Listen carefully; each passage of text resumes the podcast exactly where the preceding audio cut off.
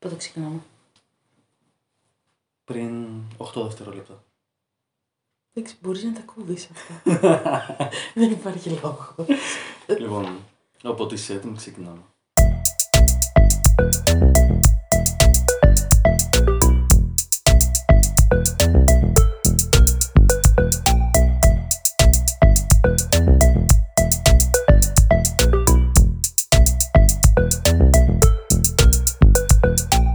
Καλώς ήρθατε Αρέσουν έτοιμοι.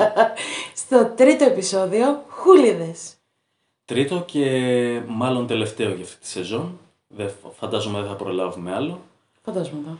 Έχω άδεια. Βγήκα σε άδεια. Ωε, βγήκα σε άδεια. Οπότε θα τα ξαναπούμε το 24.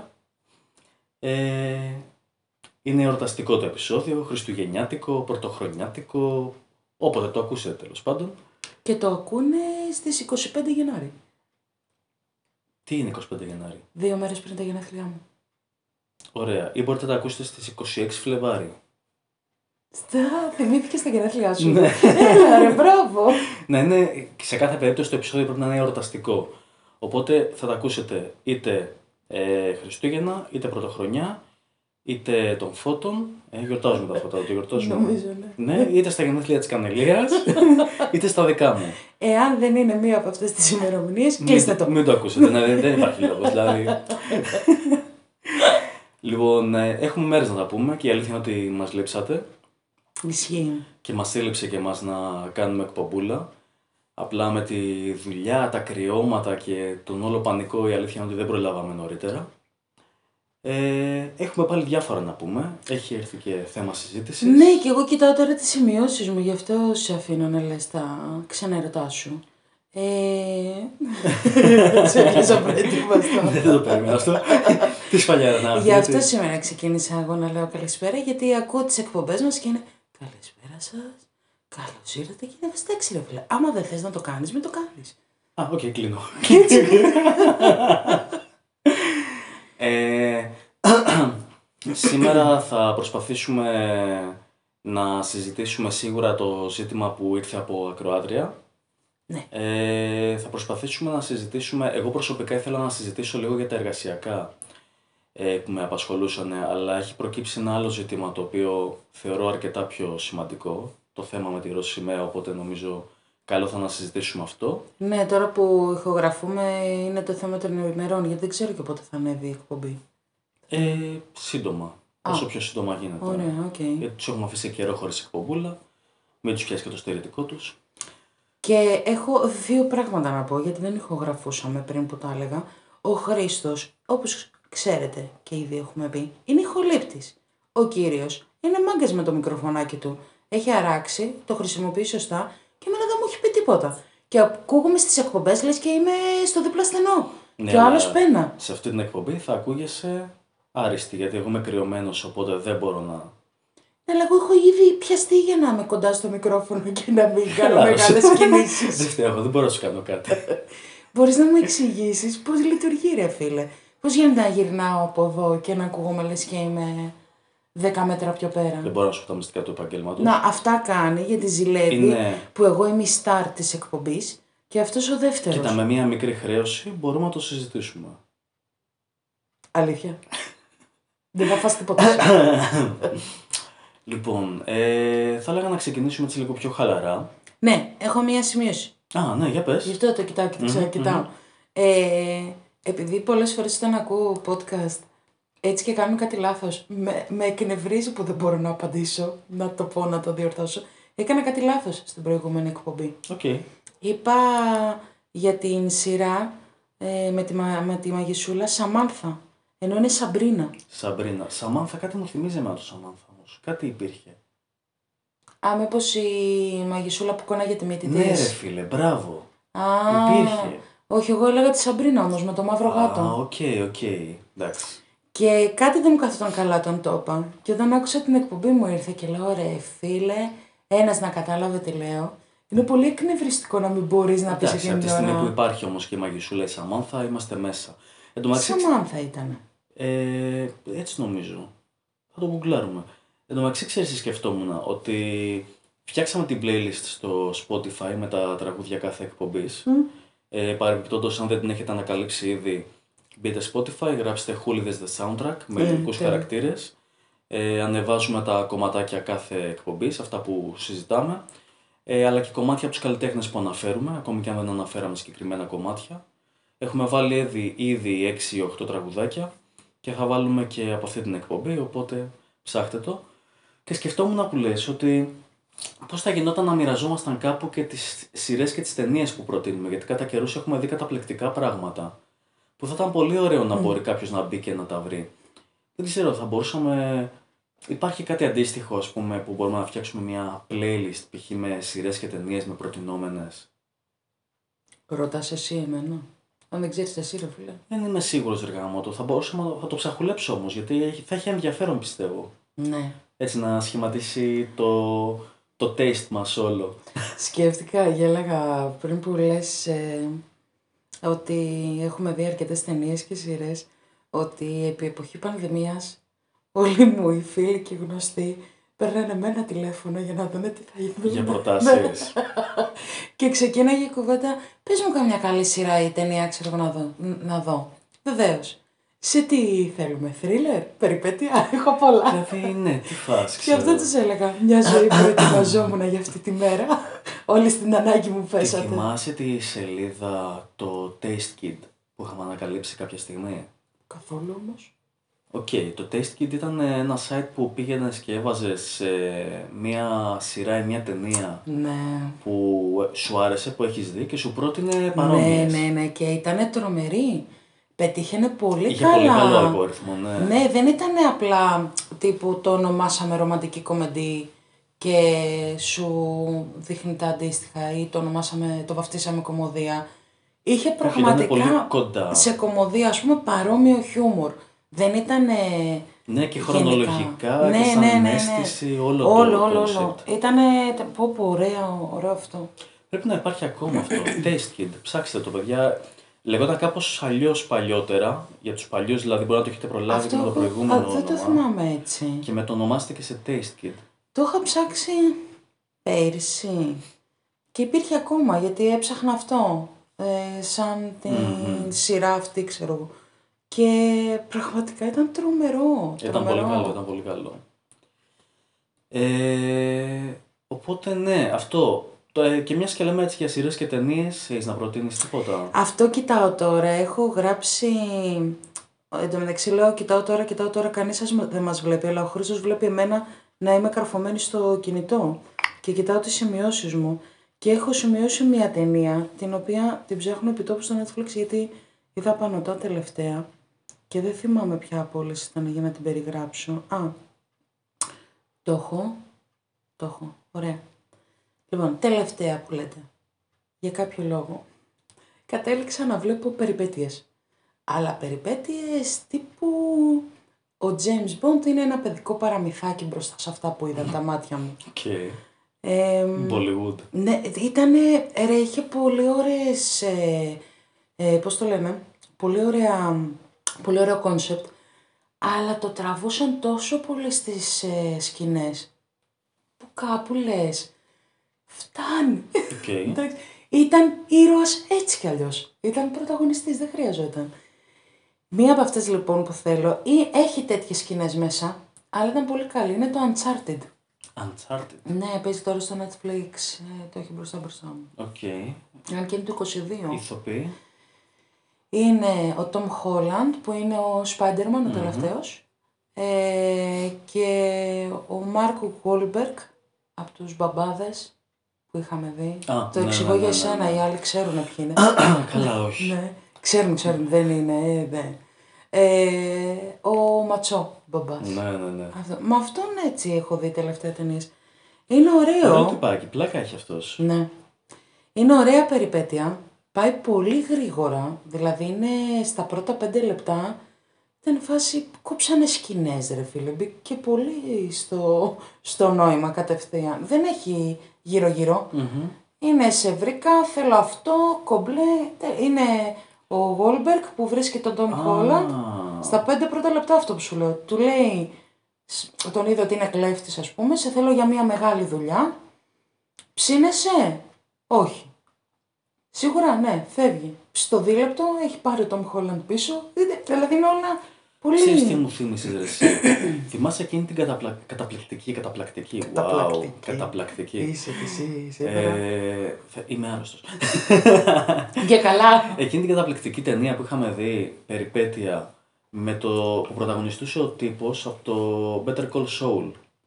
Που λέγαμε επιτέλους Ω! μια ρεαλιστική περιπέτεια, ρε παιδί Το, μου. το βρίσκω επιτόπου. Ναι, βρες το γιατί είναι πολύ καλό να το προτείνουμε ρε, εσύ. Ήταν, ταινιάρα. Ήταν, πω πω φίλε, από τις πολύ ωραίες παιδιά περιπέτειες, μπράβο σου.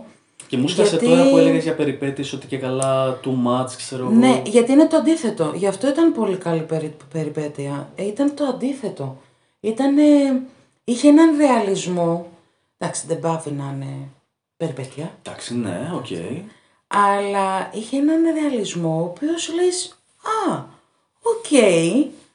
Τίμιο. Τι έτρωγε κιόλας, ρε παιδί μου, που και που ο Ναι, άνθρωπος; ναι, και μου αρέσει πάρα πολύ και ο ηθοποιός, δηλαδή μου άρεσε και η ερμηνεία του και μου άρεσαν και η, οι δεύτεροι ρόλοι. Δηλαδή ήταν, ε, θεωρώ ήταν αρκετά προσεγμένη και αυτό, ο ρεαλισμός της ήταν τόσο όσο. Ναι, Ήταν ναι, ναι, decent. ναι, ναι. Ήταν, ήταν πολύ καλό. Ψάχνω με βάση τους ηθοποιούς του Better Call Saul τώρα.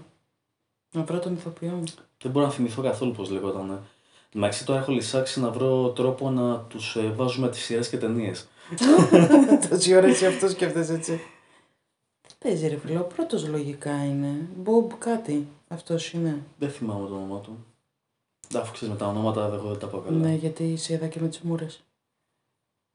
Ε, εγώ έχω κολλήσει τώρα με... και βλέπω παλιές σειρές πάλι. Έτσι, ψηλό comfort φάση. Ε, και έχω κολλήσει πάρα πολύ με καλά all time classic για μένα, παντρεμένη με παιδιά. Ναι, ναι. Έχω λιώσει. Και Monsters. Έλα ρε. Monsters, Monsters. Πού το δεν ξέρω, ε, θυμήθηκες; Έχω ξετρελαθεί. Τα έχω βρει και τα δύο online και εντάξει, βλέπω, νομίζω βλέπω συστηματικά ένα επεισόδιο από κάθε σειρά κάθε μέρα. Δηλαδή, σ- παντεμένη με παιδιά βλέπω σίγουρα ένα επεισόδιο στάνταρ το μεσημεράκι με το φαγητό μου, ξέρω εγώ. Ή αν γυρίσω από τη δουλειά και δεν είμαι σπίτι το μεσημέρι, θα το δω το βραδάκι έτσι για, για αποσυμπίεση. Και νομίζω ότι και Mon- Monsters ή Monsters τώρα δεν είμαι σίγουρος πώς προφέρεται. Βλέπω σίγουρα ένα κάθε δεύτερη μέρα. Και μου φτιάχνει τη διάθεση, ρε παιδί μου. Εγώ βλέπω Brooklyn Nine-Nine πάλι. Ψ, Εντάξει. Που είχα, εντάξει, όλο βλέπω ατάκες από την έξι και λέω ξεκίνα τώρα φίλε, αφού θέλω, λύσα αγαπά. Πόσο λέει. κρίμα με τον ηθοποιό. ρε Εντάξει, φίλε, που άσε πέθανε. με, άσε με ένα σε Πώς ένας. λεγότανε; Όχι, Ο το, ο ηθοποιός. Χόλτ λεγόταν στη σειρά, αλλά ο ηθοποιός, θυμάσαι; Μμμ, Θα το ψάξω και αυτό. Κοίταξε, ένα-ένα. Βρήκα την ταινία, λέγεται Nobody. Να... Κανένας. Α, ναι, ρε, εσύ, ναι, ναι, ναι. ναι. Είναι του 21. Ε, εντάξει, παιδιά, και εγώ το, την, προ, την προτείνω ανεπιφύλακτα. Δηλαδή είναι από τις ωραίες. Ε, ο ηθοποιός τώρα, Ναι, και το Uncharted παρότι δεν το έχω δει, ε, επειδή ο, ο πρωταγωνιστής, ας πούμε, εμένα μου αρέσει σαν ε, τυπάκι και γενικά ό,τι έχει παίξει είναι... Δεν είναι super wow, δηλαδή δεν έχει παίξει, θεωρώ ότι δεν έχει παίξει καμία ταινία που να την ναι, είδα και να ναι, είπα ναι, ναι. πω από την ταινιάρα. Ό,τι έχει παίξει όμως είναι τόσο όσο. Ναι, ρε Οπότε- φίλε, και έχει παίξει σε αρκετά τελευταία κομμώδιες και περιπέτειες. Και ομολογώ ότι τον είχα ψηλοδεύτερο σαν ηθοποιό.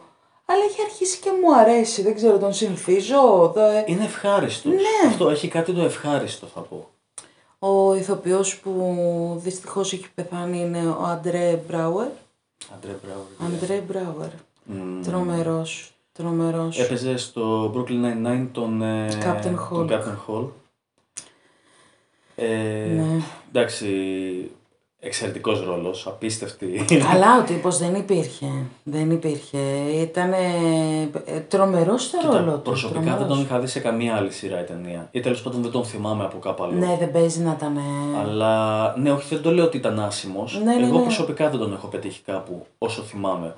Αλλά στον Brooklyn Nine-Nine πραγματικά τον λάτρεψα. Καταπληκτικός. Εντυπωσιάστηκα από την ερμηνεία του. Ήταν. εντάξει. Καταπληκτικός. Λοιπόν, σε σειρές και ταινίες, επειδή παιδιά έχω λιώσει τελευταία, μην με ρωτάτε γιατί. Έχω σημειώσει άλλη μία και έχω και μία που βλέπω τώρα. Για πέ, για πέ. Ε, μία σειρά που βλέπω τώρα, ενώ είχε κάνει θέμα όταν βγήκε στο Netflix, είναι το Echoes. Είναι limited series, είναι ε, 7 επεισόδια νομίζω. Το οποίο δεν σου τραβα... δε, εμένα δεν μου τράβηξε το μάτι, ενώ λένε ότι έγινε θέμα ας πούμε.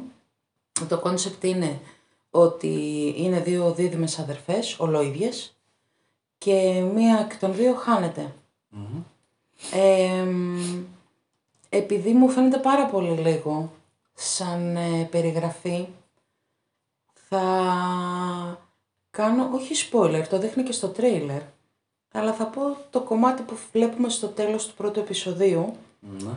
που είναι ότι η αδερφή που δεν έχει χαθεί, για να ανακαλύψει και να καταλάβει τι στο καλό έχει γίνει, γιατί κάτι δεν της, δεν της πάει καλά σε όλο αυτό, ε, το παίζει ότι είναι το θύμα. Και ότι επέστρεψε. Ω, έξυπνο. Και πάει και παίρνει τη ζωή της αδερφής της για να δει ποιος έχει κάνει τι. Έξυπνο.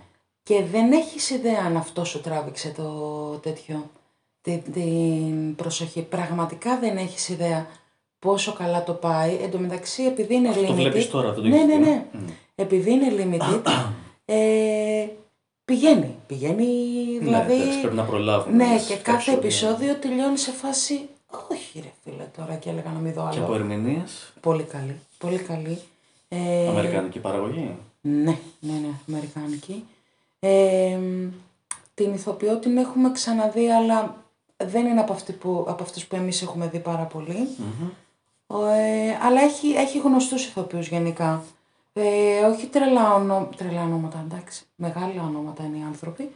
Αλλά δεν είναι κάτι που μπορώ να σου πω τώρα ότι τον έχουμε δει τον τάδε εκεί. Οκ, εκεί. Είναι οκ. οικίες μούρες. Αξίζει μέχρι στιγμής. Πολύ. Ε, και, εντάξει, τελευταίο για να μην κουράσω, μία ταινία που ήθελα πολύ να στο πω ότι την είδα. Ε, θυμάσαι που συζητούσαμε κιόλας κάποια στιγμή για την Άριελ και τα λοιπά, που τους είχε πιάσει και βγάζαν ίδιες ταινίες και τα λοιπά, αλλά κυρίως με γυναίκες, με γυναικείο cast. Ένα από αυτά λοιπόν που για μένα ήταν fail ήταν το Ghostbusters Μμ. που το είχα δει, το ήθελα ρε παιδί μου, ήθελα πολύ να το δω το Ghostbusters έτσι το... Ήθελα το νοσταλγικό, ήθελα, ήθελα να δω αν θα εμφανιστούν οι παλιοί και μου- δεν ξέρω, μου φάνηκε fail γιατί ήταν και remake. Φίλε, πέτυχα στο Netflix, το, το έχει καιρό, αλλά το πέ- Ghostbusters Afterlife, Ναι, το ναι, ναι. δες. Δεν το έχω δει, το έχω βάλει στη λίστα μου. Φίλε, όσο νοσταλγικό πρέπει. Έχει μέχρι και γλυκά που τρώγαν τότε τα μπράντς έτσι- έτσι όπως ήταν τότε. Βγάζει νόημα το έχω γιατί είναι κρατήσει. επόμενη γενιά, δεν είναι remake. Ναι. Είναι ακριβώς όπως ήταν το Ghostbusters τότε. Είναι με τα καινούργια εφέ, η περιπέτεια του τότε, η κωμωδία. Ήταν... Είναι όλο ένα καινούριο Ghostbusters. Είναι υπέροχο. OK, OK. Είναι πολύ ωραίες ερμηνείες, πολύ ωραίες ερμηνείες και έχει αυτό το παλιό το παιδικό και υπάρχουν και φάσεις, θυμάμαι αυτό το σκεφτόμουν και για τον Ghostbusters το παλιό, ότι επιλέξαν να το κάνουν κομμωδία. Θα μπορούσαν άνετα να το κάνουν πιο σκοτεινό. Εύκολα. ευ- Όλες, οι, όλες αυτές οι πιο επιστημονικής φαντασίας, πιο υπερφυσικό και ούτω καθεξής, εύκολα μπορούν να γίνουν πιο σκοτεινές. Ε, τι είχαμε δει; Α, το Titans, που είχε ξεκινήσει ε, πιο soft, πιο teen και από τη δεύτερη σεζόν και μετά, αν θυμάμαι καλά, ε, αν θυμάμαι καλά, δηλαδή μπορεί να είναι και στην τρίτη σεζόν που Ναι, το ναι, ναι. σκοτεινιάσαν, αλλά άλλαξε τελείως. Ναι, ναι, ναι. Έγινε άλλο πράγμα. Ε, και λες, α, αν θέλετε το έχετε. το Φάση. Titans ή το Umbre- ε, Umbrella Academy; Το Titans σκοτείνιασε. Το Umbrella ξυ- συνέχισε στο ίδιο κόνσεπτ που ξεκίνησε. Ήταν ακροβατούσε ανάμεσα στο Ναι, ναι, ναι. το ελαφρύ και το πιο dark. Ήταν λίγο στο ενδιάμεσο. Με αρκετά στοιχεία χιούμορ. Το Titans, ενώ ξεκίνησε σχεδόν αποκλειστικά ως teen, ε, teen υπερήρωες, ε, το σκοτεινιάσανε. Απότομα. Θυμάμαι το κομμάτι που το σκοτεινιάσαν, δεν το θυμάμαι τόσο πολύ πιο πριν. Ενώ ξέρω δηλαδή για ποια σειρά λες τώρα, είναι... τα βλέπουμε κι εμείς ρε φίλε, Καλά, πανωτά. ναι. Εν τω μεταξύ, όποιοι ακούτε αυτή τη στιγμή, όποιοι και όποιες ακούτε, ε, αν έχετε την παραμικρή ιδέα πώς μπορούμε να μοιραστούμε σειρές και ταινίες, αν υπάρχει κάποιος τρόπος να σας φτιάξουμε μια playlist, ένα, ένα calendar, ένα κάτι, δεν ξέρω, αν γνωρίζετε κάτι, ρίξτε ιδέες. Ε, θα είναι super, δηλαδή πρέπει να το κάνουμε αυτό. Ναι, ναι, ναι, ναι, όντως. Γιατί εντωμεταξύ και εμείς πραγματικά βλέπουμε, επειδή όσα χρόνια Άπειρα. κάνουμε παρέα, πέραν το ότι ο καθένας από μόνος του βλέπει ή με άλλους φίλους. Εγώ γενικά το ψιλοαποφεύγω η αλήθεια είναι. ναι. Αλλά και παρέα, επειδή για μας είναι η διασκέδασή μας αυτό, το να ράξουμε με μια σειρά, μια ταινία, έχουμε δει άπειρες μες στα χρόνια. Ναι, ναι. Οπότε αυτό. λοιπόν, ε, προτείνω να περάσουμε στο θέμα που μας έστειλε η, Να μην πούμε για μουσικούλα. η ακροάτρια. Ε, μετά, να το σπάσουμε λίγο Εντάξει. ανάμεσα στα δύο θέματα. Έτσι, για να το ελαφρύνουμε και λίγο. Ποιο είναι με... τε- Α, να, μπράβο. Έχω εδώ το, Πεθαίνω το που note το, μου. το, έχει- το έχει εκτυπώσει, χαρτάκι παιδιά. μου. Το έχει εκτυπώσει. Ο γέρος το έχει ναι, εκτυπώσει. γιατί είναι τρεις σειρές το... η ερώτηση. Αλήθεια, για Λοιπόν, λέγε. Διαβάζω ακριβώς όπως ήρθε. Θέλετε θέμα για το podcast; Τρία ερωτηματικά. Θέλετε να μιλήσετε για την αγένεια που επικρατεί; Που νομίζουν όλοι ότι, ότι κάποιοι είναι και συμπεριφέρονται και μιλάνε με άσχημο τρόπο επειδή έχουν τα δικά τους ψυχολογικά. Αυτό. είναι. Ψύχρεμα το ρωτάει. Ψύχρεμα. ναι, ναι. Και σε δεύτερο μήνυμα έγραφε θα σας στείλω και ηχητικό. το οποίο δεν το Το στείλα οποίο, ποτέ. ε, μάλλον ευτυχώς δεν το έστειλε ποτέ, γιατί δεν ξέρω πόσο aggressive θα ήταν. Ε, οπότε, ναι, και λίγο από το backstory, η συγκεκριμένη κοπέλα. Ε, τι θέλεις; Τι σημείωσε για να το διαβάσω Ναι. όσο λες. Ε, η συγκεκριμένη κοπέλα τηλεφώνησε για κάτι που, α, απα- που, ασχολ, α, α, πω, πω, απασχολούσε, που αφορούσε. Σε άφησα δύο δευτερόλεπτα. Γι' αυτό επειδή με άφησες. Τηλεφώνησε ε, σε κάποιον χώρο ή παύλα φορέα, δεν θυμάμαι ακριβώς, για κάτι που αφορούσε τη δουλειά της ε, και για μια επικείμενη συνεργασία ας πούμε ε, και της ε, απάντησαν με αγένεια. Δεν γνωρίζω λεπτομέρειες ε, Ναι, με, μόνο αυτό μας είπε. με τι αγένεια ας πούμε και τι υπόθηκε και με ποιο, για ποιο λόγο και με τι αφορμή. Και λέει, μας λέει το story και ξεκινάει και παίρνω εγώ χαλαρή. Καλησπέρα ρε μάγκα. ναι, εντάξει. Όχι, επειδή, ε, ναι, επειδή γνωρίζουμε το, τον άνθρωπο, ε, νομίζω ότι ε, με σιγουριά ότι δεν φέρθηκε με αυτόν τον τρόπο. ναι, ισχύει. Ισχύει. Διάβαζα τη διατύπωση γιατί μου είχε... Το έχω ανοίξει. Ναι. Πάτσε λάθος κουμπί. Δεν Αλλά είχε. εντάξει, ναι. Και γιατί έκανε πράσινο πριν; Άλλο πράγμα, δεν πειράζει. Δεν μου τα εξηγεί όπως βλέπετε. μετά, μετά. δεν Ήθελα είναι να αυτό. δείξω λίγο διακριτικά για να μην ακουστεί και σας κουράζω και ο Χρήστος τα δικά του. Εντάξει, σου πέρασε. Με καλύτερα, ναι. Λοιπόν, πάμε.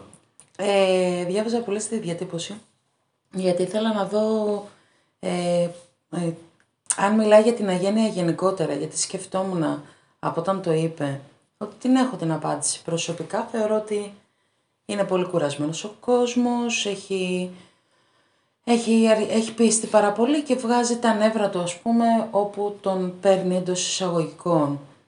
Και το σκέφτομαι και από την άλλη πλευρά. Εγώ πότε έχω υπάρξει αγενής, γιατί έχω υπάρξει, δεν είμαι και κυρία.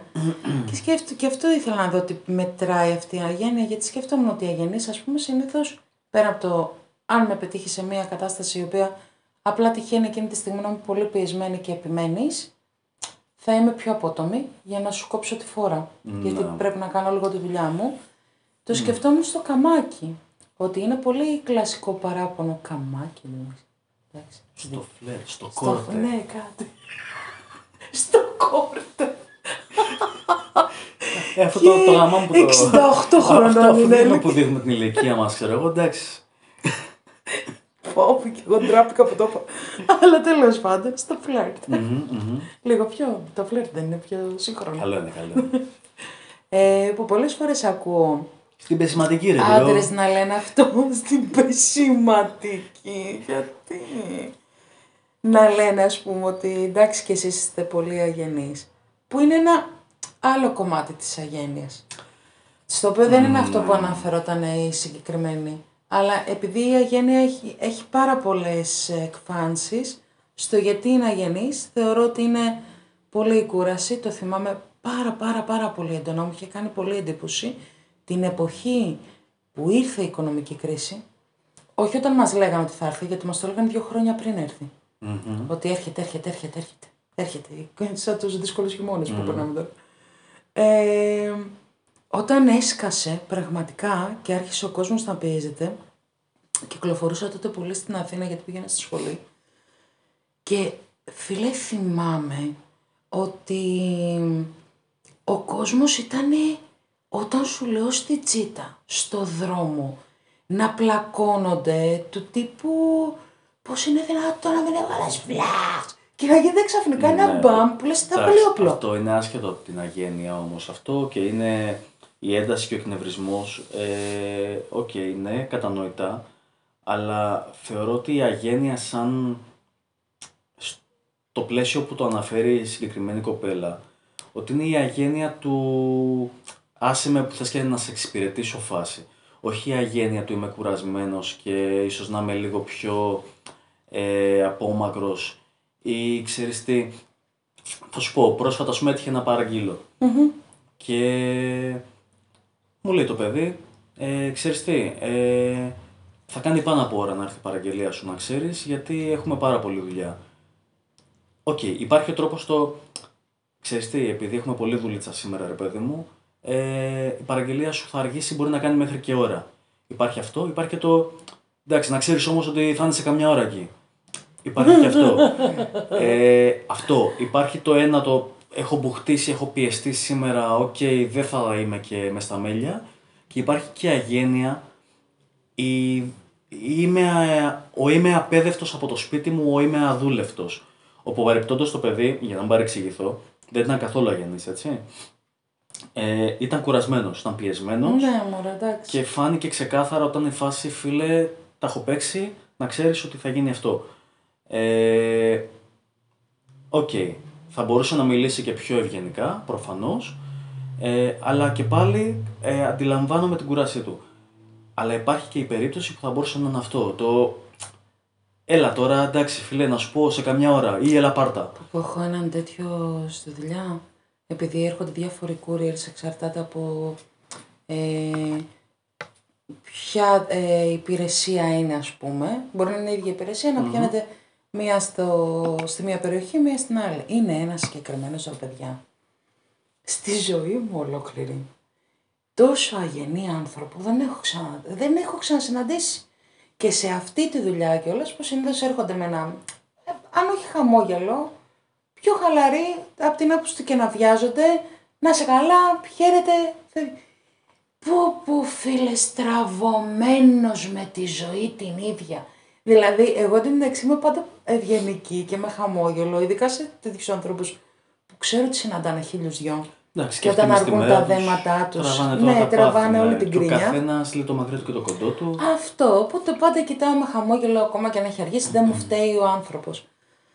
Και η μιζέρια είναι, είναι λες και είναι προσωποποιημένη μιζέρια. Δηλαδή την πρώτη φορά μου ήρθε να του χώσω ανάποδη. Γιατί φέρνει φάκελο τον οποίο πρέπει να υπογραφεί και να σταλεί πίσω. Δεν είναι απλά ότι πήρα, παρέλαβα το φάκελο. Και για τον οποίο φάκελο πρέπει να κάνω και ένα τηλεφώνημα εγώ εντωμεταξύ, αν τον δεχόμαστε ή όχι. Okay. Ε, και με το που το λέω αυτό, ναι, αλλά βιάζομαι. Έτσι. Ναι, δεν μπορώ να το δεχθώ, αυτό, πούμε. Αυτό, ας πούμε, δεν είναι πίεση. δεν είναι θέμα έχω πιεστεί και ξεσπάω. Είναι, είμαι αγενής και ναι, κόπανος. Ναι, ο συγκεκριμένος είναι ο πιο αγενής άνθρωπος. Έφτασε βέβαια σε σημείο που απλά τον λυπάται η ψυχή μου. Δηλαδή πρέπει να είναι δυστυχισμένος.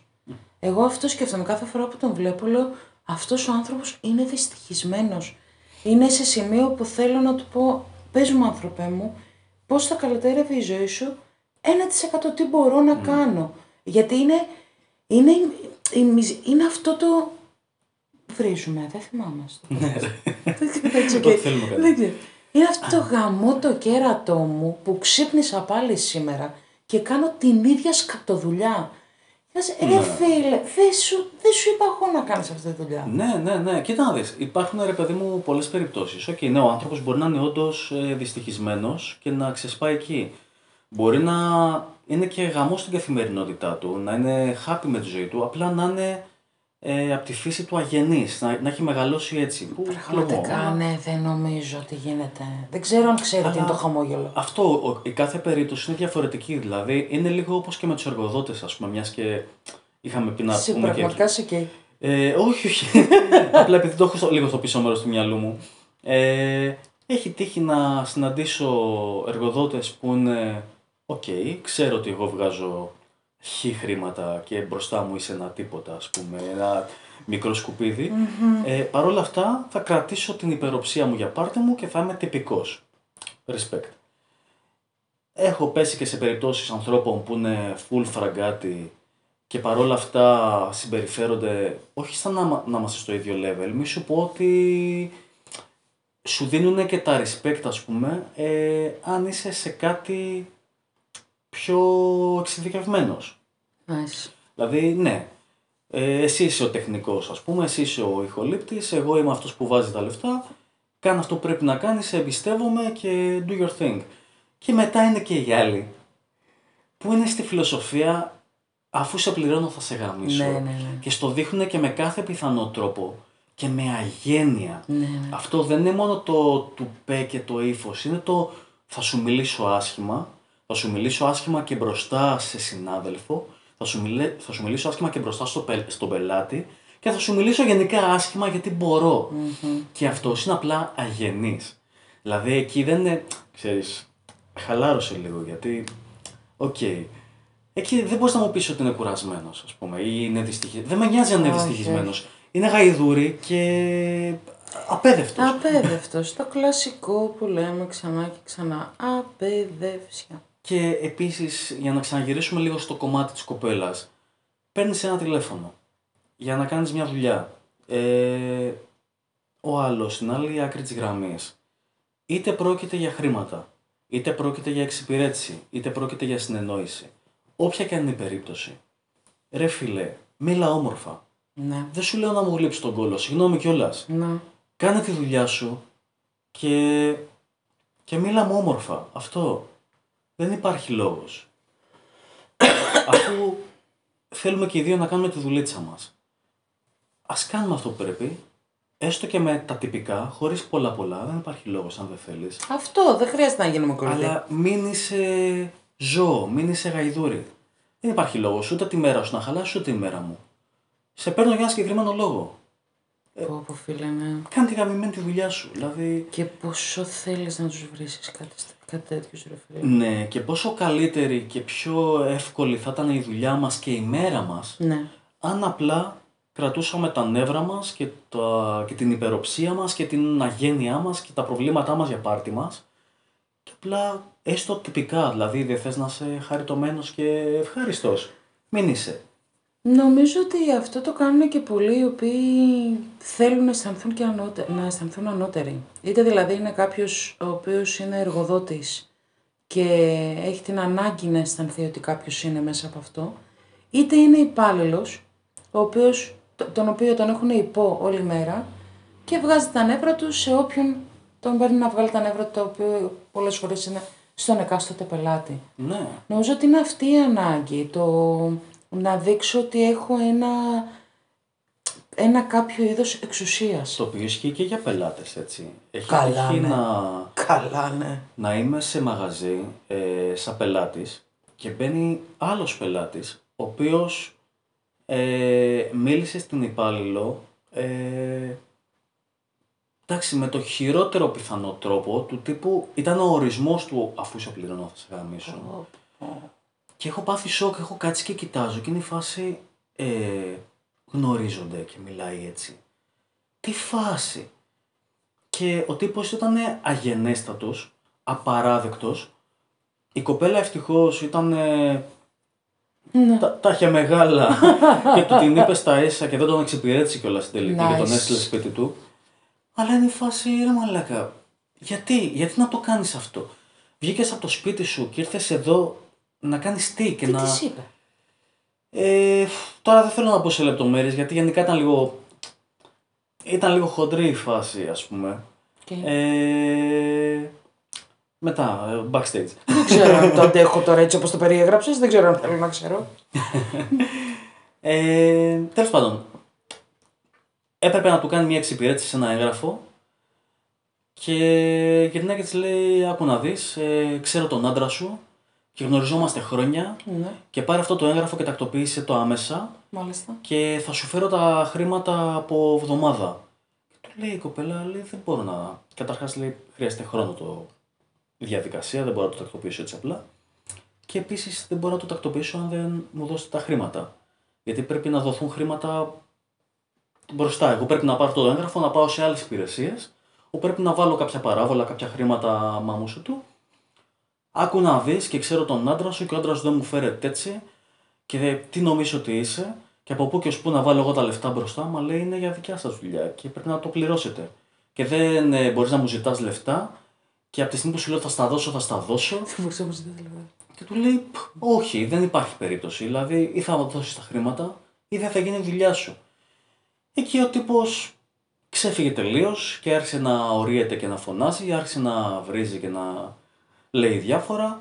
Και πάρε τηλέφωνο τον άντρα σου και να δεις τι θα σου πει και τι θα σου κάνει Πάρ' και τι τον θα εσύ. σου δείξει. Και γενικά ρε παιδί μου, ναι, τα, τα λέω, λέω αυτά που γίνανε χωρίς να πω τις Ναι, ναι, λέξεις ναι, που ναι. χρησιμοποιήθηκαν. Δηλαδή, εγώ ένιωσα άσχημα και για λογαριασμό της κοπέλας, γιατί την ε, υποβίβασε πάρα πολύ. Ε, και συγκριτικά με τον σύντροφό της, με τον άντρα της, ότι και καλά, άμα ο άντρας σου έχει πει έτσι πρέπει να το κάνεις, ξέρω εγώ, και τελείωνε. Ήταν αυτή η φάση, ήταν αυτός ο τρόπος. Εντάξει, φτάνει. Είμαι, είμαι εντάξει. Αυτό, αυτό. Είμαι εντάξει. Επειδή ήταν το όλο κόνσεπτ, απέφυγα να το πω λεπτομερώς, αλλά ναι, καταλαβαίνεις. ναι, ναι, ναι. Στην Και κουζίνα. λες, γιατί, γιατί, γιατί, για ποιο λόγο βγήκες από το σπίτι σου με αυτή τη διάθεση και αυτό το attitude; Και αυτό ήταν και αυτό που είπα στην κοπέλα, τον έφυγε ο τύπος. Της λέω να σου πω κάτι. Καταλαβαίνω ότι μπορεί να μην έχει λεφτά αυτή τη στιγμή πάνω σου. Καταλαβαίνω ότι μπορεί για τον χύψη λόγο να είσαι πολύ πιεσμένος. Και όντως να χρειάζεται αυτό το έγγραφο άμεσα και να θέλεις να πάρει προτεραιότητα. Αν έρθεις και το ζητήσεις όμορφα. Ναι. Ε, εγώ τουλάχιστον προσωπικά σαν Χρήστος, αν περνάει από το χέρι μου, θα κάνω ό,τι μπορώ για να σε εξυπηρετήσω, γιατί καταλαβαίνω την ανάγκη σου και γιατί μου το έχεις πει όμορφα και μου το έχεις ζητήσει με ευγένεια. ναι.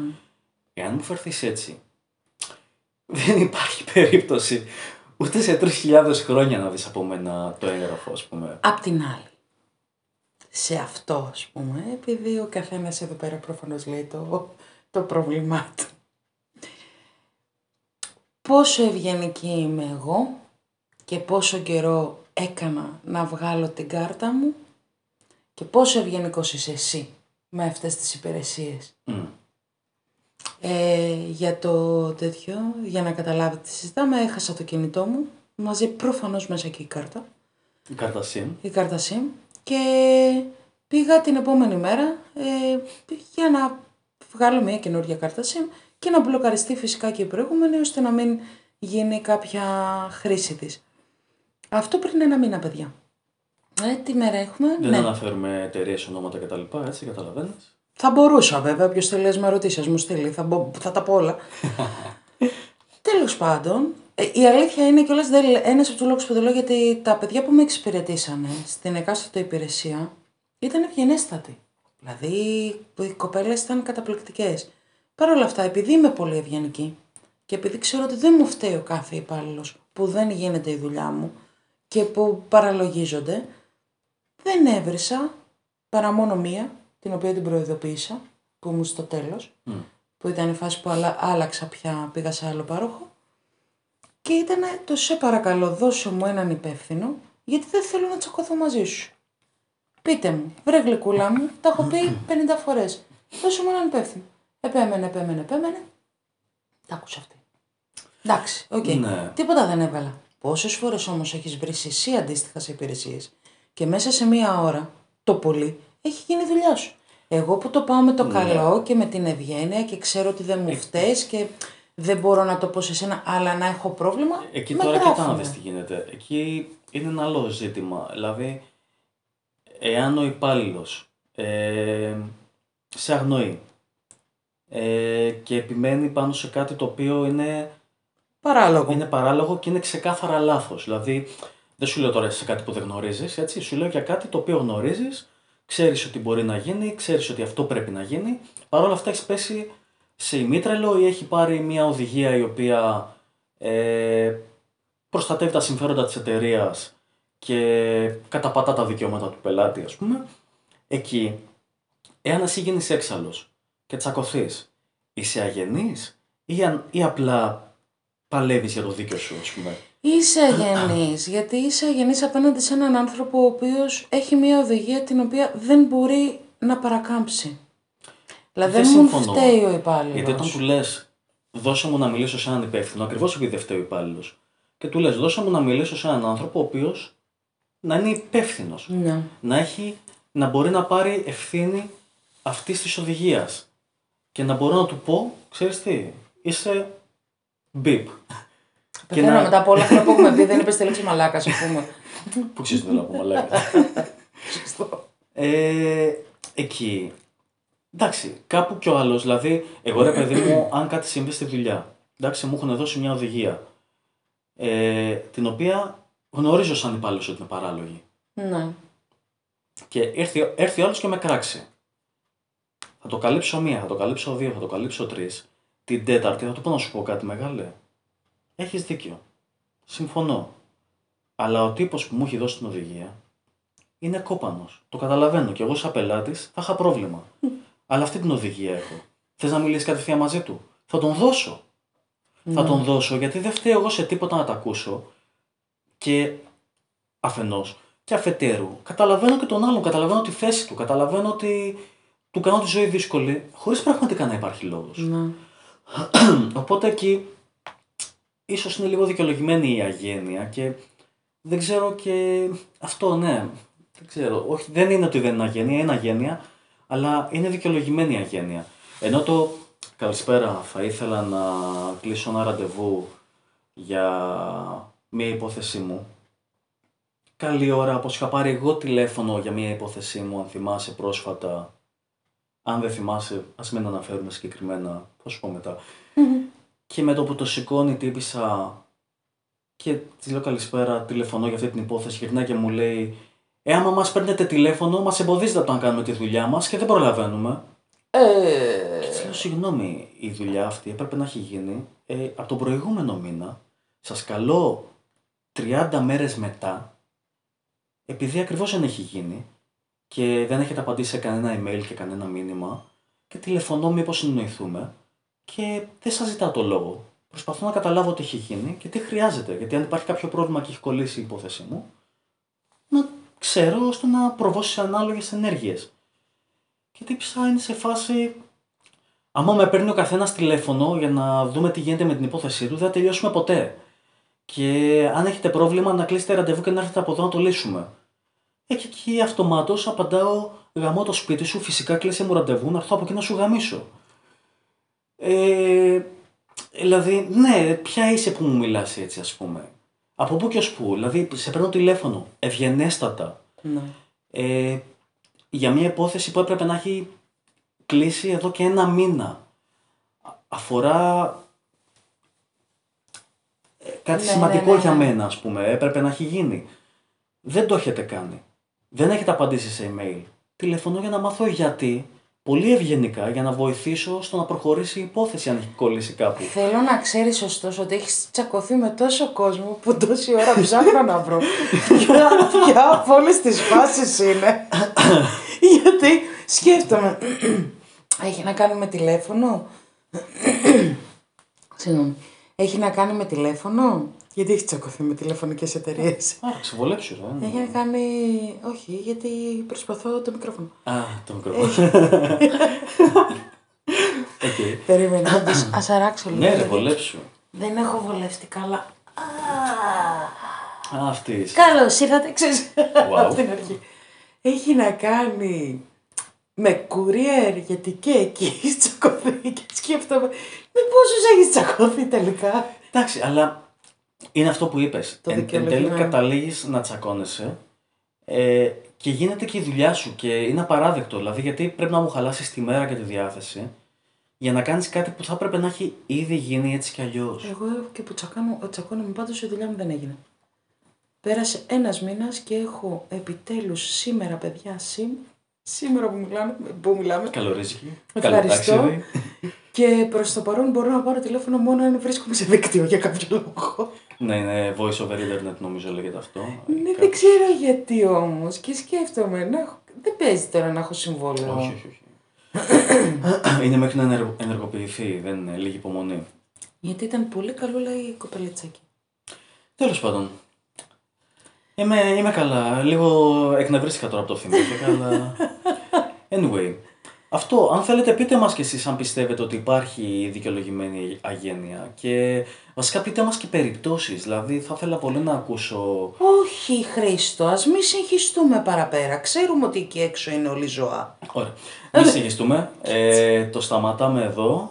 Αν δεν υπάρχει. Απαντήσαμε στην κοπέλα. Στην κοπέλα δεν είναι. Ήθελα να το συζητήσουμε γενικά και νομίζω ότι. Το Απέδευσια. συζητήσαμε. Δυ- Δυστυχία. Το βάζω κάτω. Ε, κακή στιγμή. Κάποια στιγμή. Ε, Οριοθέτηση. επειδή πήρα λίγο το χαρτάκι στα χέρια μου και είδα, έπεσε το μάτι μου στο, στη λέξη ψυχολογικά, επειδή λέει κάποιοι έχουν τα δικά τους ψυχολογικά. Είναι και αυτό ένα θέμα. Μήπως έχουν και όντως ψυχολογικά, έτσι. Δηλαδή, γιατί υπάρχουν και πόστα όπου θα πρέπει να γίνεται ε, α- αξιολόγηση. Ε, μην γελάς. θα πρέπει να γίνεται αξιολόγηση. Ε, πόστα τα οποία έχουν ε, να κάνουν και με θέσεις εξουσίας, για παράδειγμα. Λέω τώρα τυχαία.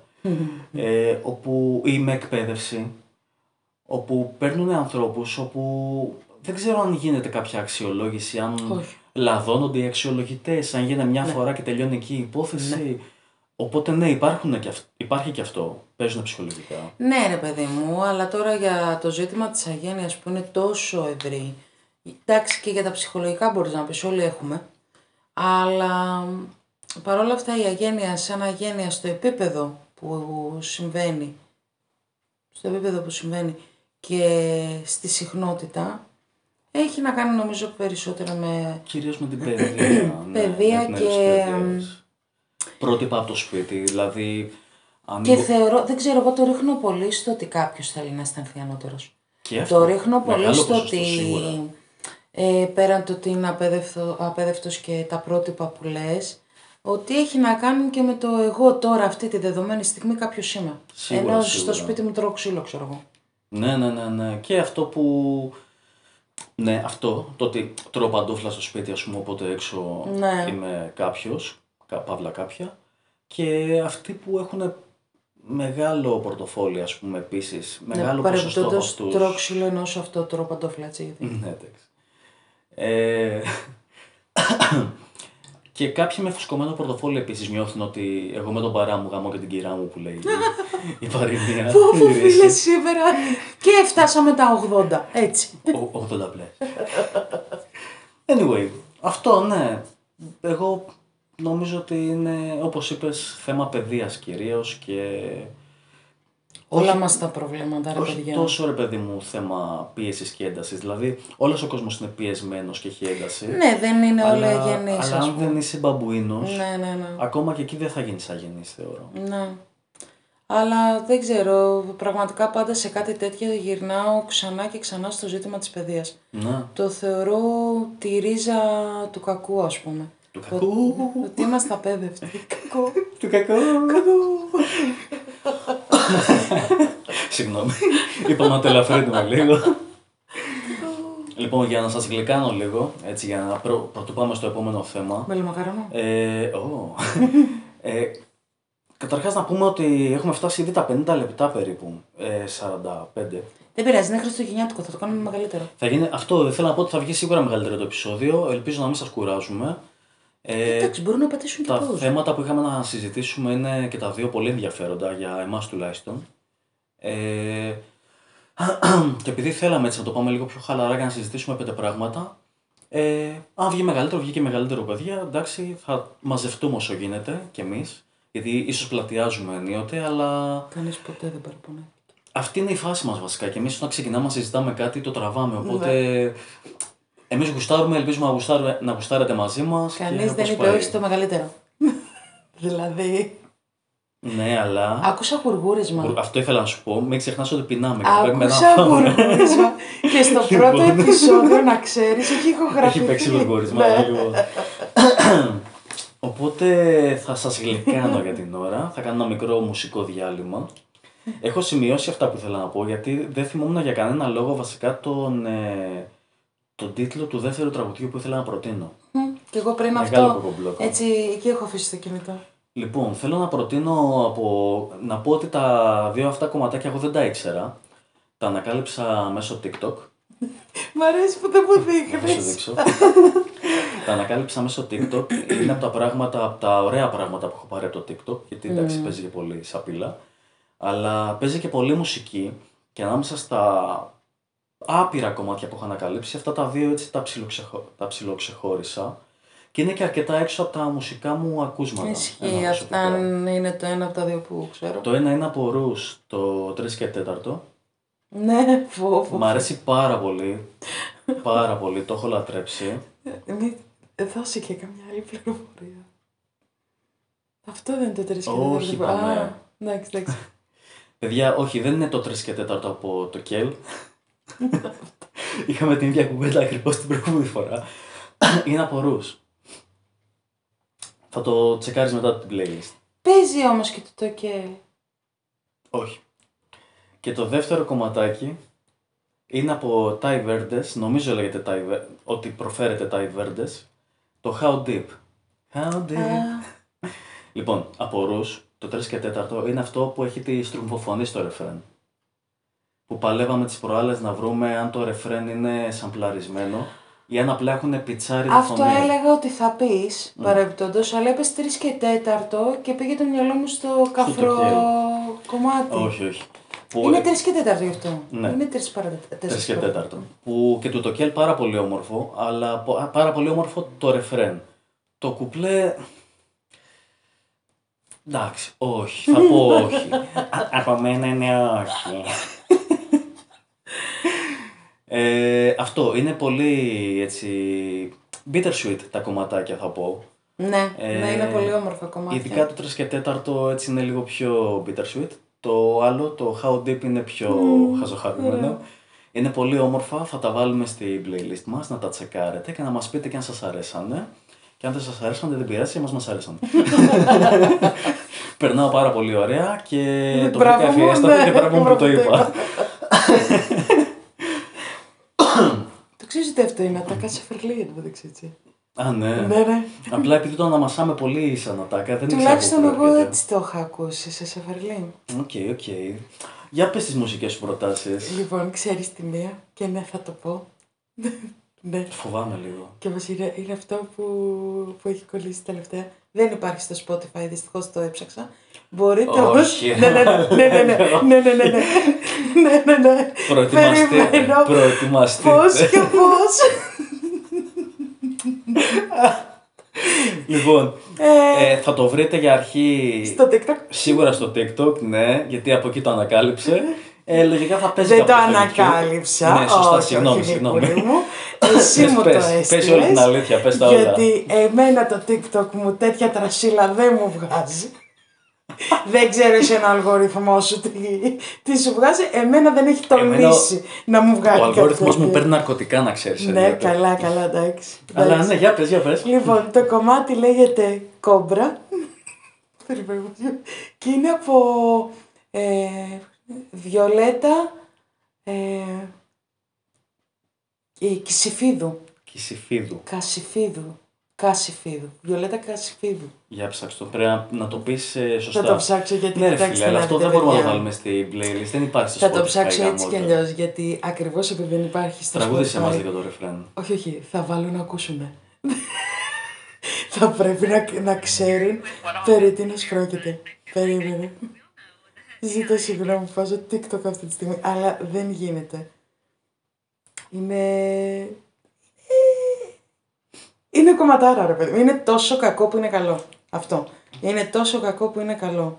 Και πες μας και το δεύτερο, όσο το ψάχνεις. Το δεύτερο είναι το Like My Father Like my father. από Jax. Και είναι λίγο έτσι πιο γλυκανάλατο, είναι λίγο πιο δια... είναι διαφορετικό. Δεν ξέρω δηλαδή ε, αν εσένα θα σ' άρεσε. Το είχα βάλει να το ακούσεις κάποια στιγμή. Okay. Ε, και μ' αρέσουν, μ' αρέσει πάρα πολύ η μουσική του και μ' αρέσουν πάρα πάρα πάρα πολύ οι στίχοι οι οποίοι και, ε, λένε και καλά, λέει πως θα ήθελα έναν άντρα, θα ήθελα έναν άντρα έτσι έτσι όπως ο πατέρας μου αγαπάει τη μαμά μου. Α, και ναι, μου αρέσει πάρα ναι, πολύ το θυμήθηκα. η ιδέα του, προ, του πρότυπου. Δηλαδή δεν θέλω έναν άντρα ίδιο με τον πατέρα μου. Θέλω έναν άντρα Που να αγαπάει, που αγαπάει όπως τη εξίσου, μαμά μου. ας πούμε, ναι. Και είναι απίστευτο. Ε, λίγα δευτερόλεπτα μόνο, γιατί ξέρεις, λόγω πνευματικών δικαιωμάτων δεν μπορούμε να βάλουμε κανονικά. Με έτσι κι αλλιώς... Το κομμάτι παρότι είναι ε, παλιό, φαντάζομαι θα έχει πνευματικά δικαιώματα, οπότε ας είμαστε safe. Ναι, ναι, ναι. Ε, Δεν θα μας κατεβάσουν. δεν το... Δεν μου εμφανίζεται αγαπημένο. Α, να το. Ωραία. Λοιπόν. Λοιπόν, λοιπόν. Παιδιά, το κομμάτι είναι, είναι αριστούργημα, εντάξει. Με το που έσκασε στο, time, στο timeline μου, ή τέλος πάντων όπως λέγεται η ροή στο TikTok, ε, με το που το For είδα. you page. For, for me. For you. For me. Στην αρχική σου. Μπράβο, ναι, αυτό. ε, με το που το είδα, λέω: Οκ, αυτό πρέπει να το μοιραστώ με τον κόσμο. Ε, το έστειλα κατευθείαν στην Κανελία και η Κανελία φρόντισε να, Και το έστειλα παντού. να διαδοθεί. Παντού, παντού. Όποιον έχω, το, το, το έχω στείλει αυτό το κομμάτι. Μου έκανε τόσο εντύπωση. Ε, δεν το περίμενα κιόλας. Δεν μου στέλνεις συνήθως τέτοια. Και με πιάσε απλά προετοίμαστε. Θα ακούσουμε λοιπόν την αρχή λίγο. Ψάξτε αυτό.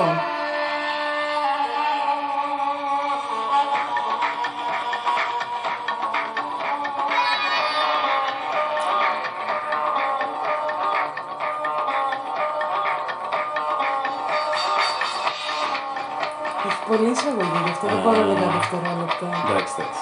Να το πάω πιο πέρα.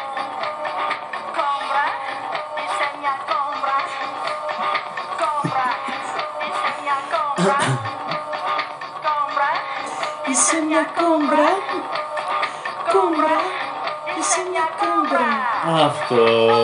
της νύχτας μονάχος του Ένα αστέρι. Οπότε, παιδιά, ψάξτε το. Ναι, εντάξει, αξίζει, αξίζει. Ε, ονοματεπώνυμο, πώς την είπαμε. Βιολέτα, έλα, το είπα πριν λίγο. Καφουρίδης. Καφουρίδης. Καφουρίδης. Κόμπρα. Κόμπρα. Δεν, δεν υπάρχει περίπτωση να... Πόσες βιολέτες να υπάρχουν, ε; Πόσες κόμπρες να υπάρχουν. ε, και αφού λοιπόν σας ψυχαγωγήσαμε, ε, τα τρία από τα τέσσερα κομματάκια θα είναι και στη playlist. Τώρα για τη Βιολέτα δεν νομίζω να καταφέρουμε να τη βρούμε. Το παρόλα ψάξα, αυτά, δεν υπάρχει. Όχι, ε. Όχι, όχι, όχι. Κρίμα, κρίμα. Το ψάξα γι' αυτό κιόλας, γιατί με το που το άκουσα λέω θα το πω στην εκπομπή. Δεν υπάρχει περίπτωση. αυτό, θα- αυτό θα το κάνω εγώ γνωστό. Πού είναι ένας μπούγια; Πού είναι ο μπούγια όταν το Πω, πω, χρειάζεσαι; θυμάσαι τι, πώς το, πώς το λέγε, ε, απο, αποτυχ, όχι αποτυχ, Αποτυχη- ε, αποτυχημένοι καλλιτέχνες, πώς το λέγε; Ναι, αποτυχη- Αδικημένοι αδικημένοι, καλλιτέχνες. αδικημένοι καλλιτέχνες, μπούγια. Ναι, επίσης παιδιά ψάξτε YouTube αδικημένοι καλλιτέχνες μπούγια. Ε, εντάξει, έπος, έπος. Έπος. Έπος. Ο τύπος δεν... τι- Παιδιά, μετά το κόμπρα δεν μου λέει τίποτα κανένα κομμάτι. Πού θα βρεις εσύ στίχο... κο- Με τρελαίνει, θα το πω. Έτσι κι αλλιώς δεν... Ε, αφού πάει κόμπρα, είσαι μια κόμπρα, κόμπρα και το ζει ολόκληρο, πρέπει να τη δείτε, το ζει. Ξαφνικά είναι, χορέψαμε, με αναστάτωσες.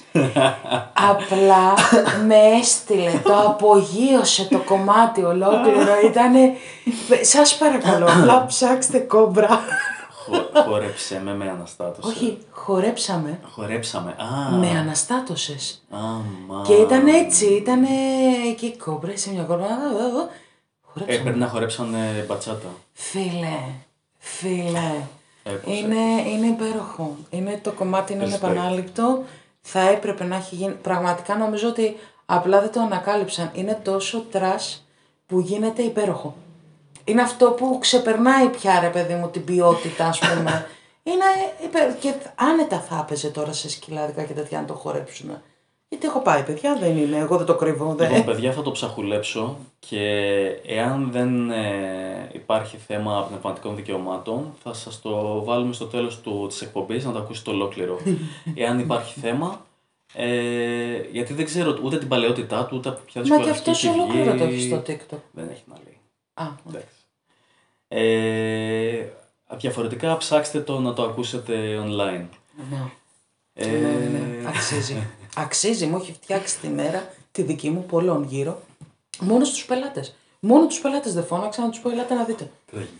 Σε όλους τους άλλους το, το έχω στείλει, τους το έχω βάλει ελάτε να δείτε κομματάρα. Ε, θα μας προτείνεις όμως και ένα κομμάτι ακόμη για να, βάλουμε, να βάλεις δύο στην playlist. Α, θες κάτι σοβαρό; Ας το Περίμενε, γλιτώσουμε, μην γιατί... ψάξεις. Όχι, όχι, γιατί... ε, Το πρώτο που σου είχα. έρχεται στο κεφάλι. Το πρώτο που σου έρχεται στο μυαλό. Δεν θέλω να πω το πρώτο που έρχεται στο πρώτο που σου μυαλό. έρχεται στο μυαλό. Περιδέρω.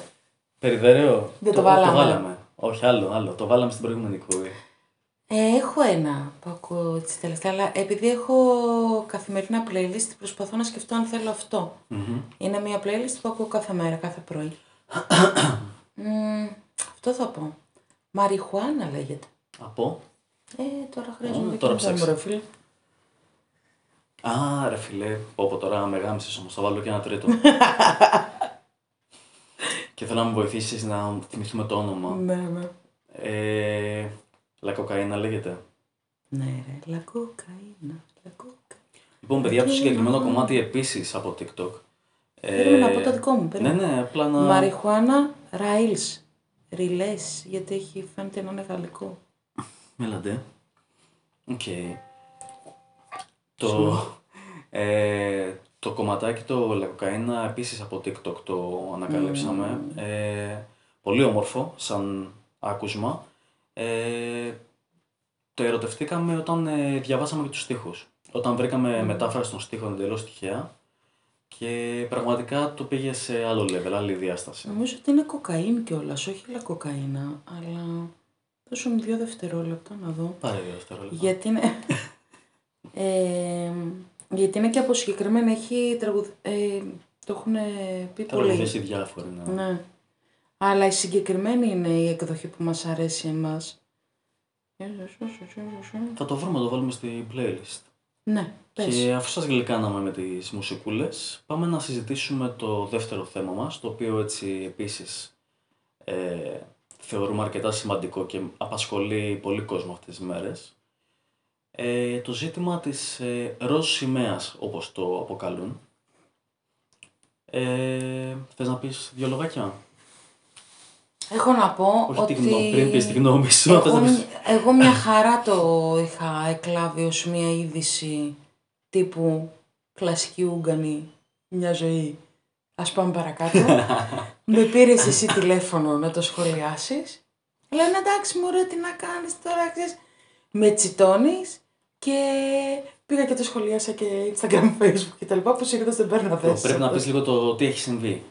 Τι έχει συμβεί; Να πιω μια γουλιά τσάι εγώ Ναι, γέροντας, βεβαίως. γιατί ο λαιμός μου είναι χάλια. Η- Ελλ- Το ελληνικό προξενείο στη Νέα Υόρκη αποφάσισε ότι θέλει να, εμ, πες το, να παρουσιάσει Έλληνες καλλιτέχνες, διάλεξε έξι Έλληνες καλλιτέχνες, για να τους εμ, ανοίξει το δρόμο ας πούμε, μέσα από την τέχνη τους, ε, βάζοντας την τέχνη αυτή στο προξενείο. Παρουσιάζοντάς τους στο Παρουσιάζοντας, κενό, αυτό, ας έψαχνα πούμε. τη λέξη. Ε, παρουσιάζοντας στο κοινό. Η πρώτη λοιπόν Ελληνίδα ήταν η... Πες την να. Λένα, Διαφεύγει το ε, όνομα και εγώ της. κουραστεί τώρα το μυαλό μου δεν. Ναι, Τέλος παιδιά, πάντων, συγγνώμη, υπάρχει ξέρετε. κούραση και πείνα, να ξέρετε. Ναι, και θα τη βρω επί τόπου, γιατί το έχω εύκαιρο. Είναι η κοπέλα λοιπόν η Γεωργία Λάλε. Λάλε ή Λάλε. Μμ, Λάλε τη διαβάζουν. Οκ. Οκ. Η οποία αποφάσισε να κάνει ένα καταπληκτικό έργο, το οποίο δεν ήταν μόνο η ροζ σημαία έτσι, ήταν project ολόκληρο. Ω, δεν, θε, δεν θέλω χαρακτηρισμούς, καταπλη, καταπληκτικό έργο. Δεν θέλω την άποψή σου, Σωστά, θέλω το, σωστά. το backstory θέλω. Ήταν ένα ολόκληρο project λοιπόν. ε, το ένα μέρος ήταν ε, η σημαία, η οποία είναι με κλινοσκεπάσματα από γυναίκες οι οποίες έχουν περάσει κάποιο είδος κακοποίησης ή έχουν σκοτωθεί σε αυτά. Βέβαια φαντάζομαι ότι δεν έδωσαν οι οικογένειές τους κάτι τέτοιο. Υποθέτω ότι είναι ε, γυναίκες με ενδοοικο... που έχουν βιώσει την ενδοοικογενειακή βι- βία με κάποιον τρόπο. Ε, και το ροζ ήταν συμβολικό, ήταν του αίματος ουσιαστικά, ότι σε αυτά τα σεντόνια κλάψανε, χύθηκε αίμα, πονέσανε. Ε, το ένα κομμάτι λοιπόν από αυτά τα κλινοσκεπάσματα ήταν η ροζ σημαία. Μμμ. Και το άλλο κομμάτι, το έχεις δει το άλλο κομμάτι, ήταν η... Περίμενα να δεις κάτι της γειτονιάς. Θα το βρω και αυτό και θα σου το πω. Το concept όλο αυτό ήταν. Η ενοχή της γειτονιάς νομίζω είναι το... ο τίτλος. Και είναι με τα ίδια σκεπάσματα έχει φτιάξει σπιτάκια, Ναι. ροζ σπιτάκια, ε, κόκκινο με όλες αυτές τις αποχρώσεις. Και πάνω ραμμένα είναι τα ονόματα των γυναικών που έχουν πεθάνει. Και η ημερομηνία Τι λες θανάτου. Τώρα. Και η γειτονιά, γι' αυτό η γειτονιά, η, ενοχή, η ενοχή της γειτονιάς. Nice. Ήταν καταπληκτικό, ε, εντάξει, δεν θες τη γνώμη μου, αλλά ήταν. Ναι, όχι, Ήταν- τι, τι θέλω τη γνώμη σου, αλλά δεν θέλω Ναι, μετά. αλλά ήταν, ήταν ολόκληρο project. Έβγαλαν τη σημαία. Νομίζω ότι έχουν καταβάσει όλο το project, δεν είμαι Και σίγουρη. τι ακριβώ συνέβη λοιπόν με τη φάση με τη Α, σημαία. καταπληκτικό. Ε, αυτό όλο προφανώς ήταν για να... Ε, πες το. Ευαισθητοποίηση. Ευαισθητοποίηση, ευχαριστώ. Ε, τον κόσμο γύρω από την ενδοοικογενειακή βία και τις γυναικοκτονίες, γιατί η γυναικοκτονία το λέει συγκεκριμένα. Μιας και τα τελευταία. Δύο χρόνια. Τα δύο χρόνια τα τελευταία είναι πολύ Τρία. έντονο το φαινόμενο. Γιατί ήταν μετά Ή από τέλος πανδημία. πάντων τώρα εμφανίστηκε. Τώρα βγήκε στην επιφάνεια, όχι ήταν. Ναι, δεν ήταν τώρα. Τώρα προέκυψε. Απλά τώρα έγινε της μόδας τέλος πάντων εντό εισαγωγικών τα τελευταία χρόνια το να ακούμε για αυτά. Και επίσης είναι και το ζήτημα της πανδημίας, το οποίο λένε ότι ανέβασε πάρα πολύ την ενδοοικογενειακή βία. Σίγουρα, σίγουρα. Σε τραγικά ποσοστά σε όλες τις χώρες, όχι μόνο σε εμάς.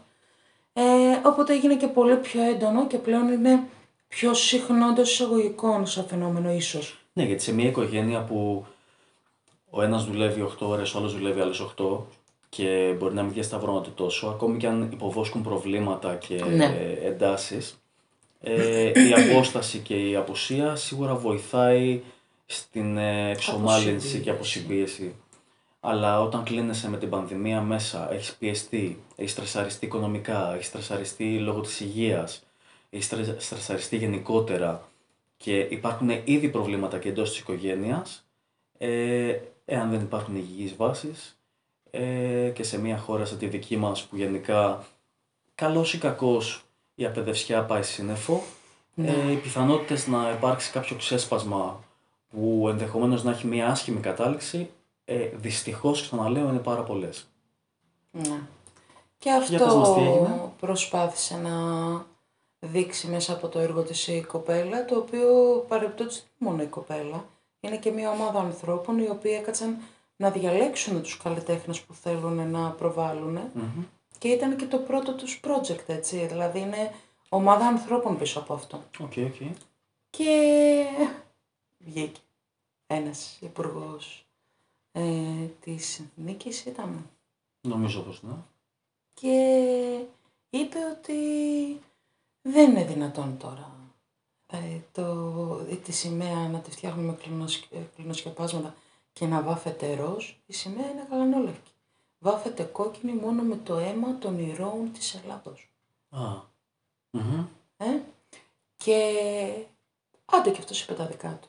Ήρθε ο υπουργός τώρα, ο, ο δικός μας, υπουργός εξωτερικών και είπε δεν μπορούμε, δεν μπορείτε να προβάλλετε κάτι τέτοιο, κατεβάστε την. Και τι κατέβασε; Γιατί ήταν οδηγία από την Ελλάδα, δεν νομίζω ότι από υπουργό κιόλας. Μάλιστα. Δεν νομίζω ότι μπορούσαν να μην το κατεβάσει, να μην κατεβάσει το προξενείο. Ωραία. Ε, οπότε έχει κατέβει το έργο. Ναι, έβγαλε και φωτογραφία η κοπέλα με τον άδειο τοίχο. Μμ. Ωραία. Λοιπόν, τώρα το ζήτημα εδώ είναι το εξής. Ε, υπάρχει όριο στην τέχνη; Και δηλαδή, πέρα, ας πιάσουμε αυτό το κομμάτι πρώτα. Πέρα από το μήνυμα, υπάρχει όριο στην τέχνη; Και αν υπάρχει, ποιος το ορίζει; Γιατί μιλάμε για την τέχνη. Έτσι, μιλάμε για κάτι αφηρημένο, μιλάμε για κάτι το οποίο ε, δημιουργείται για να σοκάρει, για να περάσει κάποιο μήνυμα, για να ψυχαγωγήσει ενίοτε, ενίοτε, ξέρω να μιλάω, συγγνώμη. ε, πρέπει να υπάρχει φραγμός, μπορεί να λογοκριθεί η τέχνη. Ρωτάς εμένα. Ναι, τη γνώμη σου. Δεν το έχω σκεφτεί. Γιατί όμως, ε, το σκε- η πρώτη μου αντίδραση είναι όχι. Δεν θα έπρεπε να υπάρχει λογοκρισία. Σκέφτομαι όμως ότι κι αν υπήρχε κάτι το οποίο με προσβάλλει βαθύτατα, το θεωρώ υποτιμητικό, ξέρω εγώ. Γιατί για τους πατεράδες, ξέρω εγώ, οτιδήποτε. Για την Ελλάδα, για ξέρεις, οποιαδήποτε τέτοια μπορείς να πάρεις. Και αν εσύ γράψεις ένα βιβλίο, ας πούμε, ο, ο συγγραφέας γράψει ένα βιβλίο, το οποίο όμως έχει ένα μήνυμα, το οποίο προσβάλλει κάποιον άλλον, αλλά αυτή είναι η πεποίθησή σου και αυτό είναι το μήνυμα που θες να περάσεις. Ε, δεν πάει να είναι τέχνη. Θέλω να πω ότι δεν πας στο σπίτι του, του αλουνού και του επιβάλλεις την άποψή σου και του λες «Άλεξε το πιστεύω σου». Προσπαθείς μέσω της τέχνης σου να εκφέρεις μία άποψη. Με την ίδια λογική που θα την εκφέρεις και στα κοινωνικά δίκτυα. Για παράδειγμα, ε, είσαι vegan ε, και γράφεις ένα βιβλίο όπου βάλεσαι κατά των ε, πανφάγων, ας πούμε. Ε, δεν μιλάω για ευγένεια, μιλάω για ότι, ξέρεις, ε, είναι έγκλημα, Είναι λάθος, είναι ναι, λάθος, ε, σφάζουμε πόσα ζώα, πρέπει να αλλάξουμε στάση κτλ. Προφανώς υπάρχουν άνθρωποι που θα προσβληθούν και θα παρεξηγηθούν. Την ίδια άποψη θα μπορούσες απλά να τη γράψεις σε ένα post στο facebook. Γιατί να κρυθεί το βιβλίο σου και να ζητηθεί η απόσυρσή του, ας πούμε, και γιατί να μην λογοκρίνουν και την άποψη στο Facebook. Και γιατί να υπάρξει λογοκρισία γενικότερα από τη στιγμή που δεν μπαίνεις στο σπίτι του άλλου και του παίρνεις το φαΐ από το πιάτο. Γράφεις τη γνώμη σου, την τεκμηριώνεις όπως θέλεις, κάνεις ό,τι γουστάρεις, και ο άλλος έχει την επιλογή να συμφωνήσει, να διαφωνήσει, να τη διαβάσει, να τη μοιραστεί, να αρνηθεί να ασχοληθεί, whatever. Ε, το concept στη συγκεκριμένη περίπτωση είναι όχι η λογοκρισία της τέχνης. Δεν είναι το ζήτημα της τέχνης. Έτσι το βλέπουμε εμείς που μας ενοχλεί. Μμμ. Η άλλη πλευρά το βλέπει ως ότι κάποια πράγματα είναι ιερά και δεν τα αγγίζεις. Δεν είναι, ε, πώς το λένε, δεν τα, ε, δεν τα χρησιμοποιείς στην τέχνη. Ωραία, και ας πιάσουμε λοιπόν αυτό το κομμάτι. Και αυτό είπε κιόλας ο Υπουργός, γιατί διάβαζα ότι απάντησε, ότι δεν ήταν το πρόβλημα. Λέει, καταρχάς λέει, έχει γίνει πριν η σύσταση του να κατέβει, Να. πριν πει ο άλλος ότι ήθελε, ας πούμε, δεν ήταν από η επιρροή από τον συγκεκριμένο που είπε για τα κλινοσκεπάσματα κτλ. Και ότι λέει το πρόβλημά μου δεν είναι με την τέχνη, θα, ε, θα το δεχόμουν σαν έργο, ας πούμε, δεν θα είχα κανένα θέμα με αυτό το έργο. Αν ήταν σε κάποιο μουσείο, σε κάποια γκαλερί, ή στο ίδιο με το σπίτι. Αλλά το προξενείο λέει δεν είναι γκαλερί και θα πρέπει να προσέχουμε τι προβάλλουμε. Καταρχάς, γιατί έχει διαφορά το προξενείο από μια γκαλερί; Ένα αυτό, αν μιλάμε για ιερότητα συμβόλου. Ε, γιατί το Για- προξενείο για- για... με πολιτικό Και κομμάτι. γιατί στο προξενείο είναι ιερό το σύμβολο, αλλά στην γκαλερί δεν είναι. Ένα αυτό. Ένα δεύτερο, από πού και ως πού μιλάμε για ιερότητα και εάν μιλάμε για ιερότητα, άντε και το δέχομαι, που δεν το δέχομαι, αλλά άντε και, ακριβώς επειδή θεωρείται ιερό το σύμβολο, το να το παρουσιάσεις ως ματωμένο σεντόνι από τις γυναίκες που έχουν κακοποιηθεί, το κάνει ακόμα πιο ισχυρό σαν μήνυμα. Και στην τελική αυτές οι γυναίκες κακοποιούνται και υποφέρουν στην Ελλάδα.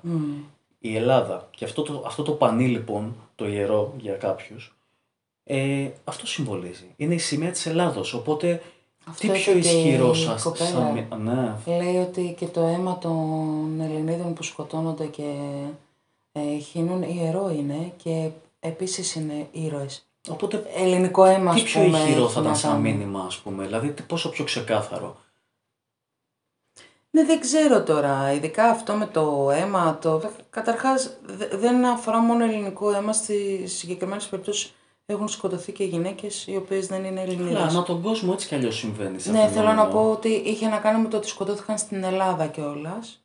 Εντάξει, για μας δεν έχει καμία σημασία, αλλά για κάποιους έχει.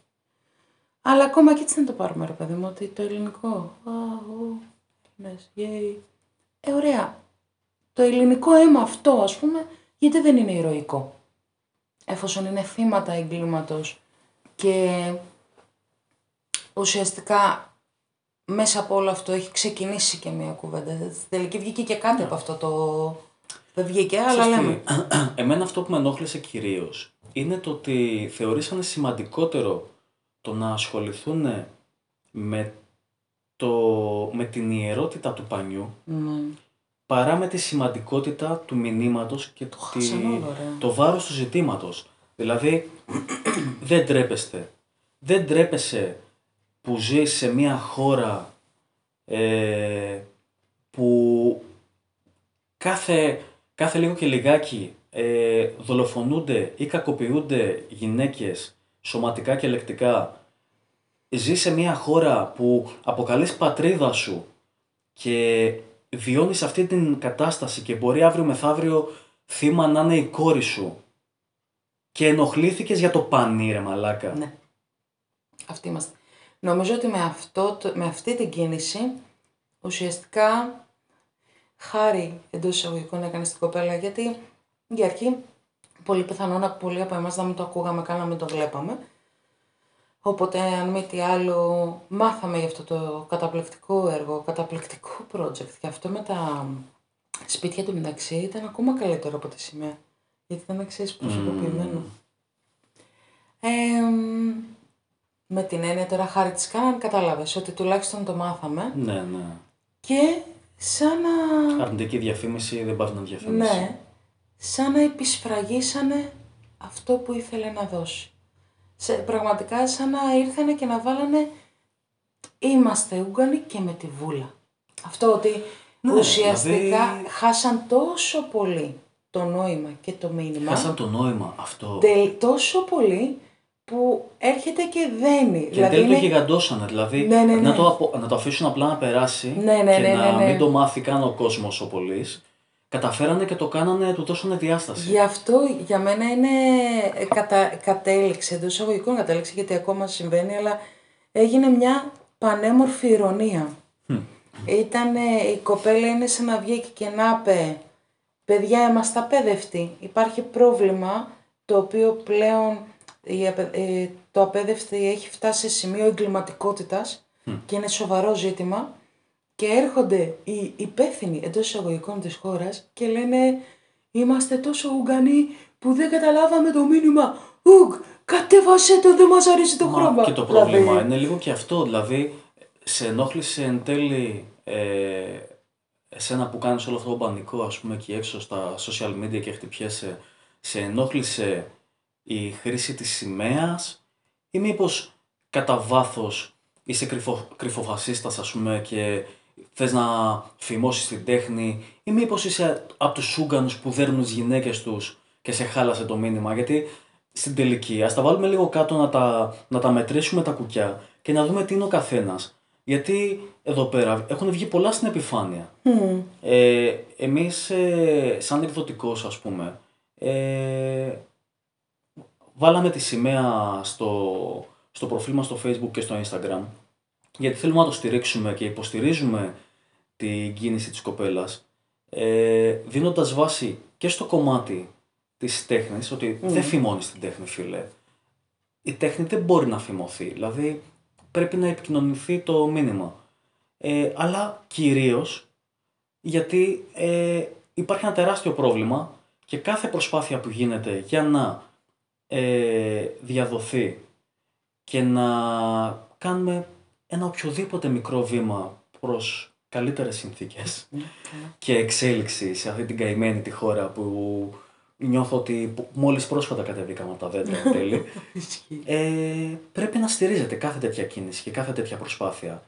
Ε, και μπήκαν άνθρωποι και δεν τα έχεις δει όλα. Ε, και έχουν γράψει διάφορα. Ε, όπου κάποιοι μπήκανε και το παίξανε ειδικοί όσον αφορά την κριτική της τεχνης Ε, ότι αυτό δεν είναι τέχνη. Ε, και τέχνη είναι η Γκουέρνικα και τα ρολόγια του Νταλή και το ένα και το άλλο και αυτό δεν είναι τέχνη. Όπα, ρε μεγάλε κριτικέ, χορτάσαμε, μπουχτίσαμε από τις αποψάρες, τα- από, από τις αποψάρες σας. Ε, πάρτε χαμπάρι ότι δεν σας έχει ανάγκη κανείς. Δεν έχει κανείς το δικαίωμα να κρίνει τι είναι και τι δεν είναι τέχνη. είναι καθαρά ε, υποκειμενικό, είναι τι σου αρέσει και τι δεν σου αρέσει και το φιλτράρεις και μέσα από τις προσωπικές σου απόψεις. Ένα αυτό. Ένα δεύτερο, μπήκανε και μιλήσανε για ιερότητα πανιού. Και εκεί πάλι είναι αυτό που είπαμε. Παιδιά, ιερότητα πανιού. Δεν συμφωνώ προσωπικά, αλλά άντε και το δέχομαι. Ακριβώς αυτό, για αυτό το λόγο είναι που γίνεται ακόμα πιο δυνατό το μήνυμα. Ακριβώς επειδή ποτίζουν τη σημαία σας και κατ' επέκταση την πατρίδα σας με το αίμα των γυναικών σας. Ναι, ήταν, το μήνυμα ήταν πάρα Πιάσε πολύ το μήνυμα, έντονο. μεγάλε. πάρα πολύ ωραίο, πάρα πολύ ωραίο. Ήταν πραγματικά ε, ίσως η μοναδική φορά που είδα τη σημαία με τη βαρύτητα και το νόημα που θα έπρεπε ας πούμε να έχει ε, εννοώ η τέχνη, ε, σε συνδυασμό με την τέχνη. Γιατί δεν ξέρω αν είδες, είδες την απάντηση του Ιδρύματος Νιάρχος; Όχι, νομίζω όχι. Α, ναι, ναι, ναι, ναι. που ναι, έβαλε ναι. τις σημαίες. Ναι. Έβαλε όσες φορές Ε, χρησιμοποιήθηκε... Ίδρυμα Ωνάση νομίζω. Ωνάση, Ωνάση, τι είπα; Γενιάρχος. Ωραίος έτσι. Όχι, καλά είμαι. Ε, Θα φάμε σε λίγο. ναι, ναι, ναι. Έχω αρχίσει, παιδιά, με πιάνουν μια τζαλάδα, καταλαβαίνετε. Ε, που έβαλε τη σημαία όσες φορές χρησιμοποιήθηκε από την τέχνη για να μεταφέρει ένα μήνυμα. Το οποίο παρεπτόντως αυτό και μόνο είναι απάντηση, δηλαδή έλεος πως σας ήρθε τώρα, απλά επειδή ήταν ροζ. Μμμ.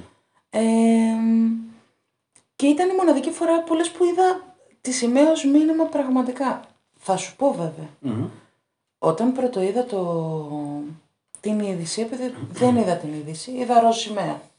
Η πρώτη μου αντίδραση για μένα ήταν τι βλακεία σκεφτήκανε πάλι. Δηλαδή ήταν το πρώτο που, που σκέφτηκα με το που είδα ροζ σημαία. Που και πάλι Μέχρι που είναι, διάβασα άρθρο βέβαια. και πάλι είναι η υποκειμενική σου άποψη Ναι. όσον αφορά το κομμάτι της τέχνης. Ναι. Άσχετα από το μήνυμα. Και γι' αυτό και όταν ξεκινήσαμε, σε ρώτησα ποια είναι η άποψή σου όσον αφορά το κομμάτι της τέχνης, αν φημώνεται, αν πρέπει να υπάρχει περιορισμός κτλ. Όχι, αλλά ομολογώ ότι ακόμα και εγώ που πραγματικά με ξέρεις είμαι πολύ υπέρ αυτής της προσπάθειας που υπάρχει για να ανοίξουν κάποιες συζητήσεις. έχω αρχίσει και κουράζομαι λίγο με κάποια πράγματα.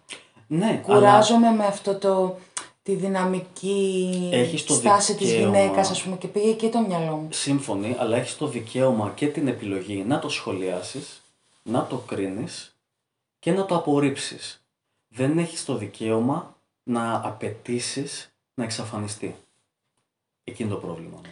Ε, κοίταξε να δεις, αυτό όμως έχει να κάνει καθαρά με την εξουσία και την κυβέρνηση. Γιατί εγώ το πήγα στο, και σε όλους αυτούς που, το, που συμφωνούν με αυτό.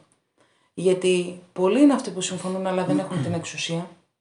Και εγώ άμα έβλεπα δηλαδή κάτι τέτοιο και δεν μου άρεσε. Και έλεγα, ε, δεν το πιάνει, Ωραία, δεν να το είναι συζητήσουμε, ιερό. ρε παιδί μου. Θα το συζητούσαμε, αλλά δεν θα γινόταν τίποτα. Στην προκειμένη περίπτωση, το ζήτημα είναι ότι αυτοί έχουν την εξουσία και τη χρησιμοποιούν εναντίον της τέχνης. Ναι, απλά για άλλη μια φορά είναι φάουλ. Δηλαδή, για άλλη μια φορά ε, χρησιμοποιούν φασιστικές τεχνικές και λογικές. Ναι. Λογικές. Γελάνε και πέτρες, εντάξει, φασισμός ναι. και λογική, είναι διαφορετικά πράγματα. Ισχύει. και φημώνουν έναν άνθρωπο, έναν καλλιτέχνη, ο οποίος αν μη τι άλλο προσπαθεί να προσφέρει Μμ. και να προωθήσει ένα μήνυμα για κάτι που μας αφορά όλους τα τελευταία γαμημένα χρόνια για μια υπόθεση που έχει γιγαντωθεί και ρε γκασμάδες, παιδιά συγγνώμη έχω κουραστεί, έχω αρχίσει να πεινάω αλλά έχω αρχίσει και να, να εκνευρίζομαι ρε γκασμάδες θα μπορούσαν να είναι οι κόρες σας ρε μαλάκες είναι Δεν το οι, οι καταλαβαίνω. γυναίκες σας Ελληνίδες γυναίκες αφού είστε τόσο πατριώτες και ο καημός σας είναι το σύμβολο της Ελλάδος το πανί ρε Δεν το καταλαβαίνω.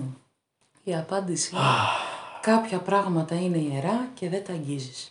Όχι, φίλε. Εντάξει. Θα σταματήσω εδώ γιατί έχω αρχίσει και φορτώνω. Εγώ Κοίτα, τη θέση μου την είπα. Ειλικρινά εγώ δεν ξέρω, ενώ θεωρώ ότι... Πώς να σου το πω, συμφωνώ πάρα πολύ με όλο αυτό που έχει γίνει. Παρ' όλα αυτά για μένα ποτέ η σημαία δεν ήταν ιερή.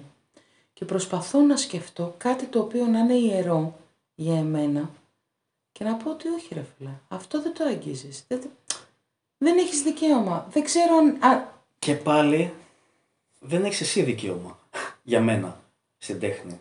Δηλαδή, και πάλι αν κάτι ναι, θα πω είναι χάλια. θίξουνε... Ναι, ναι, με προσβάλλει, δεν μ' εγώ όντας αρέσει. vegan, ας πούμε, αν δω ε, μια ε, τρισδιάστατη απεικόνηση σφαγής Αγελάδας, ας πούμε. Θεό. Ε, με θίγει, με προσβάλλει, δεν θέλω να το βλέπω, αλλά και πάλι ο άνθρωπος προσπαθεί να επικοινωνήσει, είτε προσπαθεί να επικοινωνήσει τον πόνο της Αγελάδας, είτε προσπαθεί να επικοινωνήσει το πόσο νόστιμο είναι το μπέργκερ, έχει δικαίωμα να το κάνει. Εγώ έχω δικαίωμα να το κρίνω και να το σχολιάσω. Ναι, νομίζω ότι και, ε, ε, πιστεύω ακριβώς το ίδιο, ότι και εγώ το ίδιο θα έλεγα. Το ζήτημα είναι λοιπόν, δεν πάει στους ανθρώπους που το έκριναν, που το κατέκριναν και χάσαν το νόημα. Εντάξει, δεν μπορείς να κάνεις κάτι σε αυτό. ναι εντάξει. Πάει σε αυτούς που έχουν την εξουσία Ναι, ναι. και πώς χρησιμοποιούν αυτή την εξουσία κατά της τέχνης. Και η αλήθεια είναι ότι όταν φτάνεις σε επίπεδο να μπορείς να έχεις την επιλογή να διαλέξεις ανάμεσα στο επιβάλλω την προσωπική μου γνώμη Μμ. με το δεν την επιβάλλω γιατί σέβομαι το ότι όσο και αν μου φαίνεται άθλιο και με προσβάλλει παραμένει εργοτέχνης άρα δεν μπορώ να επέμβω σε αυτό. μια τίμια στάση της Ναι. κυβέρνησης θα ήταν να βγει και να πει ξέρετε τι, εμείς σαν κυβέρνηση η θέση μας είναι ότι η σημαία είναι ιε- ιερή και ε, δεν θα έπρεπε να χρησιμοποιείται ε, κατά οποιοδήποτε τρόπο πέραν του να κυματίζει, whatever, δεν ξέρω, δεν με νοιάζει. Παρόλα αυτά, από τη στιγμή που η καλλιτέχνηδα επιλέγει να μεταφέρει ένα μήνυμα το οποίο έχει μια τέτοια δύναμη που αν μη τι άλλο ήταν και η ευκαιρία της κυβέρνησης να πει παιδιά να, να, Να ξαναφέρει, αναδειχθεί. να αναδειχθεί και να φέρει ξανά στην επιφάνεια το ζήτημα και να δείξει αν μη τι άλλο μια ευαισθησία ως προς το χαμό που επικρατεί τα τελευταία χρόνια και να πει να, Α, είσαι, είσαι πίσω όμως. Εγώ είδα κι άλλο. Η- Μια χαρά ευαίσθητη είναι η κυβέρνησή μας. Συζητάει για την. Πες το, για την νομιμοποίηση του γάμου ανάμεσα σε ομόφυλα ζευγάρια. το 2024 πλέον. Δηλαδή τους πήρε λίγο, Το τίποτα. συζητάει, δεν το έκανε. Χαλάρωσε. Ναι, γι' αυτό είπα- Ηρέμησε. γι' αυτό είπα το 24. Ναι, ναι, γιατί είμαστε ηρέμησε. 20 Δεν ξέρω 23 καν αν θα γίνει πλάς, το 24 24. παράφαση, ξέρω εγώ. Αλλά να ρε παιδί μου, έρχεται και το εξισορροπεί λίγο, σου λέει. Και επίσης μην ξεχνάς ότι ο Κούλης βγήκε στο TikTok με καπέλο ψαρά και σκέιτ και έκανε... Πες μου ότι το δες. Όχι. Ναι, ναι, ναι. Παίζει να είναι ό,τι πιο αστείο έχω δει στα 40 Ορίστε χρόνια. ρε μου. φίλε. Πάμε μπροστά σε κοινωνία και εσύ δεν λες να το δεις. Λοιπόν, θέλω να πω το εξής. Από όλο το TikTok, ολόκληρο το TikTok, ο λογαριασμός του Πρωθυπουργού μας πρέπει να είναι ό,τι πιο αστείο έχω δει. Αχ, ξεχνάω ότι είναι και δικός μας και με τον θέλουμε. Ναι. δεν το έχω καθόλου ο πρωθυπουργός πρέπει να μας. είναι ό,τι πιο αστείο, ό,τι πιο Ναι, ναι, ρε. γλιώδες. Κάποιο ήταν λες να είναι αυτό. Πες να είναι αυτό που το είχαν πάρει η ράδιο Ορβίλα. Και βγαίνει ο Κανάκης και λέει παιδιά ειλικρινά νόμιζα ότι ήταν δικό μας το βίντεο. Δεν είναι. Μπράβο, ναι. Δεν έχουμε κάνει κάτι πάνω σε αυτό. Είναι ατόφιο. Είναι ατόφιο. Original βίντεο από τον ίδιο τον Πρωθυπουργό. ναι, ναι. Ψάχτε το παρεπιπτόντω, παιδιά. Αν έχετε TikTok, μπείτε στο λογαριασμό. Παρακαλώ, μην τον κάνετε follow. Δεν υπάρχει λόγος να τον στηρίζουμε κιόλας. Ε, φτάνει που τον έχουμε πάνω από το κεφάλι μας. Πω, πω, Ε, αλλά μπείτε και δείτε τις καφρίλες που ανεβάζει.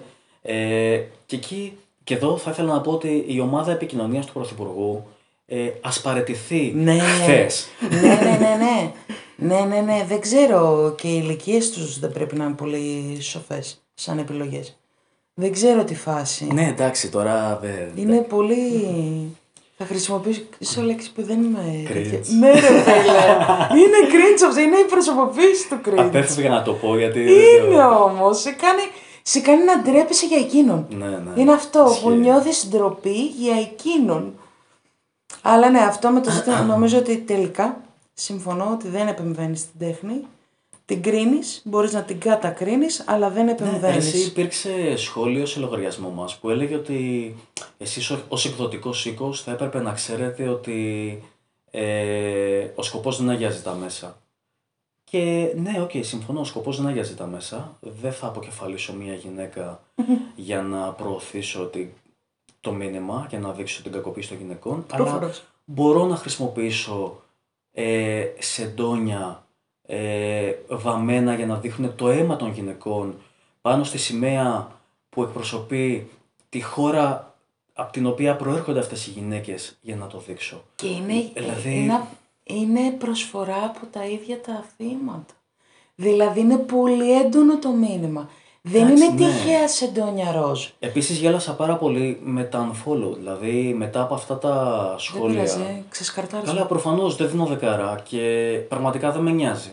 Αλλά γελάω που κάποιοι είστε τόσο ούγκανοι που αντί να μπείτε σε μια διαδικασία ε, συζήτησης και αντιπαράθεσης ας πούμε και να ανταλλάξουμε απόψεις Μα γιατί δεν έχει άποψη. μπήκατε στη διαδικασία να σχολιάσετε, να κράξετε και να κάνετε unfollow. Ναι, γιατί δεν υπάρχει Μπράβο. αντεπιχείρημα. Και από κοντά αυτή η κουβέντα είναι με φωνές. Δεν έχει αντεπιχείρημα, φωνάζει ώστε να ακουστεί πάνω από σένα και φεύγει. Όπω μεταξύ, άσε γιατί έχω, έχω υψώσει και εγώ λίγο τον τόνο τώρα, γιατί φορ, Ναι, ναι, ναι, ναι, φορτώνω. ναι. Φορτώνω γιατί πραγματικά μου φαίνεται αδιανόητο. Γιατί ρε παιδί μου, ρε εσύ ξέρεις τι, θα καταλάβαινα πάρα Σοφά. πολύ. Σοφά όπως σε σοκάρουν ακόμα Θα αυτά. καταλάβαινα πραγματικά το να πάρει τη σημαία και να φτιάξει πολύχρωμα λουλούδια ε, και να μην υπάρχει κάποιο μήνυμα του τύπου έφτιαξα λουλούδια από τη σημαία γιατί η Ελλάδα μας είναι όμορφη. Εντάξει, και πάλι βέβαια. Που και πάλι υπάρχει ένα μήνυμα. ε, Όχι, όχι, εννοώ ότι και πάλι εμείς, και εμείς το ίδιο θα λέγαμε τι άθλιο είναι αυτό και δεν το αγγίζεις. Θα πάρει- όχι, εντός όχι, ούτε καν. εισαγωγικών, Αλλά δεν το Προσωπικά κατεβάζεις. όχι. Αλλά θέλω να πω ότι ειδικά από τη στιγμή που το μήνυμα είναι τόσο σημαντικό, Ναι, είναι χειρό μήνυμα, ακόμη ήταν. και αν δεν συμφωνείς με τη χρήση του πανιού γαμώ το σπιτάκι μου, Ναι. ρε φίλε, άστο να περάσει για χάρη του μηνύματος. Και σοκαρίστηκα με τα σχόλια γυναικών. Εκεί ήταν που πάθα μεγάλο σοκ και εκεί ήταν που απάντησα κιόλας σε πολλά. Του εσύ σαν γυναίκα δεν τρέπεσαι που προσπαθεί μια άλλη γυναίκα να ευαισθητοποιήσει τον κόσμο σχετικά με αυτό που συμβαίνει στο φίλο σας, στην χώρα σας. Και παρόλα αυτά έχεις πρόβλημα. Ε, ναι, έχεις πρόβλημα δηλαδή.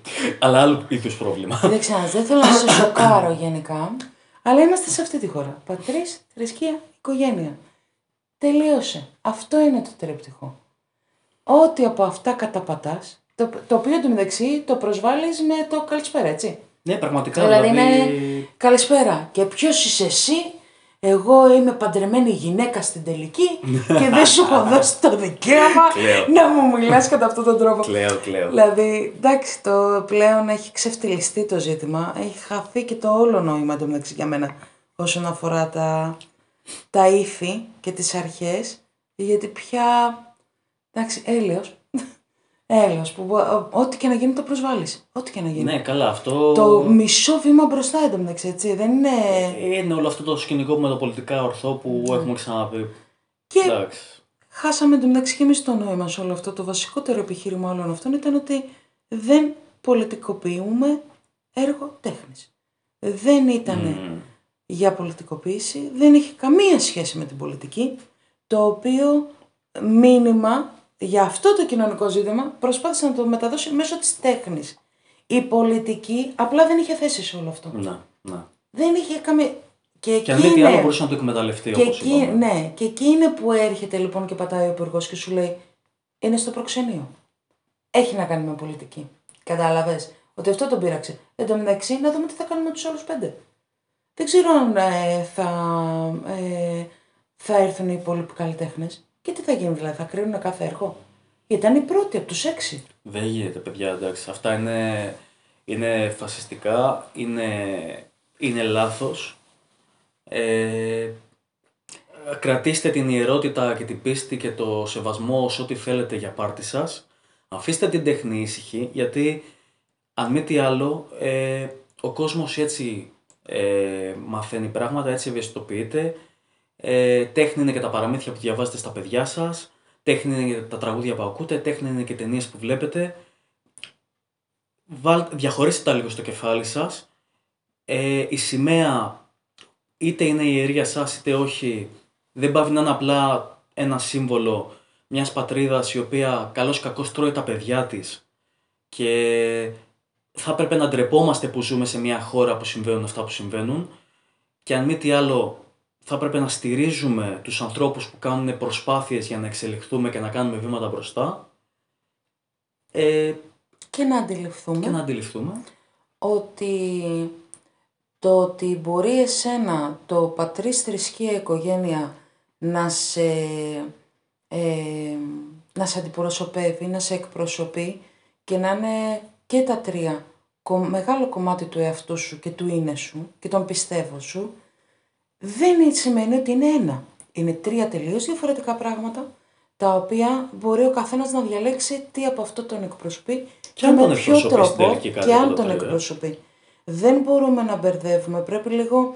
Αυτή υποτίθεται πως είναι και προσπάθεια και με αυτό που ανέφερα πριν με τα ομόφυλα ζευγάρια.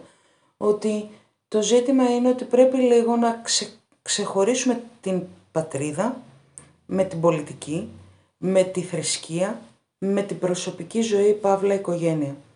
Ο κάθε ένας σε κάθε κομμάτι από αυτά εκφράζεται με το δικό του τρόπο. Το εσένα να σε, εκφράζει, κα- ε, να σε εκφράζουν και τα τρία που είναι ο πυρήνας της ελληνικής, ξέρω, το- των Ελλήνων, δεν σημαίνει ότι είναι για όλους έτσι. Πρέπει κάπου να ξεχωρίζουμε. Δεν γίνεται Μα και έτσι να είναι. Το κομμάτι του θέλω να φημώσω την τέχνη γιατί με προσβάλλει. Εντάξει ρε φίλε, πάντα κάτι θα σε προσβάλλει. Δηλαδή και εμένα με προσβάλλουν πράγματα. Δεν βγαίνω στον δρόμο. Δηλαδή και εγώ όντας χορτοφάγος σου ξαναλέω, δεν μπαίνω στο σπίτι σου να σου πάρω το μπιφτέκι από το στόμα ρε φίλε. δηλαδή Σε έκανα εικόνα. θα εκφράσω Να τρώει ο αλλά άνθρωπος. Πραγματικά έλεος πια. θα πω τη γνώμη μου. Θα πω την άποψή μου.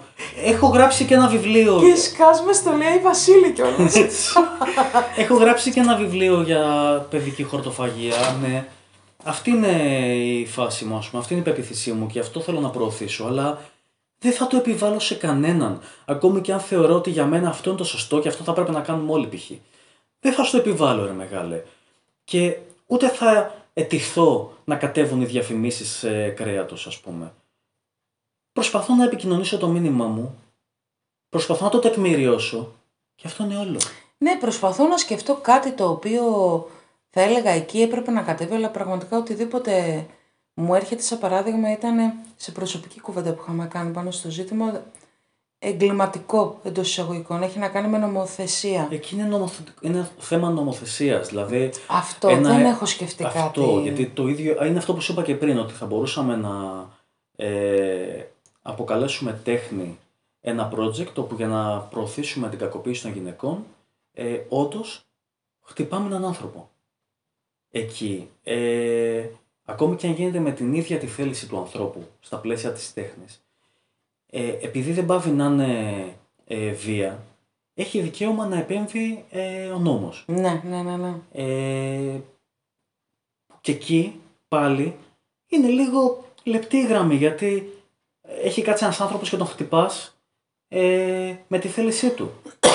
ε, δεν έχει κάτσει... Όχι, όχι, εγώ σκεφτόμουν το παράδειγμα τύπου αποκεφαλίζω μια γυναίκα, ας πούμε. Ναι. για να εντάξει, περάσω το μιλάμε για- μήνυμά ναι, μου. ναι, οκ. ναι. Δεν υπάρχει κάτι το οποίο μπορώ να σκεφτώ στο οποίο θεωρώ ότι θα είχε δικαίωμα κάποιος να επέμβει σε τέτοιο βαθμό. Να το κατακρίνεις, οκ, ναι, ο καθένας μας. Κρίνει ό,τι βλέπει με όπως θέλει και όπως του ταιριάζει. Αλλά το να επέμβει, όχι, νομίζω ότι...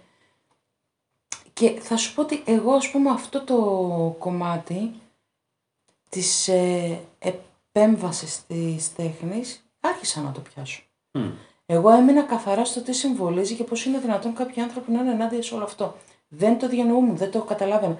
Επειδή εντωμεταξύ είναι και ελληνική σημαία, μου φαινόταν πολύ πιο έντονο το μήνυμα και πιο σωστά δοσμένο, ας πούμε, Ναι, γιατί εσύ. αφορά την Ελλάδα. Μα αντίστοιχα αύριο μεθαύριο, αν βγει ένα βιβλίο το οποίο δεν τους αρέσει κάτι άλλο, ε, μπορούν Ναι, ναι, να ζητήσουν να αποσυρθεί το βιβλίο, το οποίο μπορεί να είναι ένα υπέροχο Κάποιος το project, είπε, ας δεν πούμε. θυμάμαι αν ήταν ο Αρκάς. Αντίστοιχα, κάτι... Ότι μόνο σε τέτοια καθεστώτα. Μμ, μπράβο, μπράβο. Ολισ- Πώς είναι, όχι ολιστικά; Ε, αχ, δεν μου έρχεται η λέξη τώρα. Έχει πιάσει και κούραση. Ναι.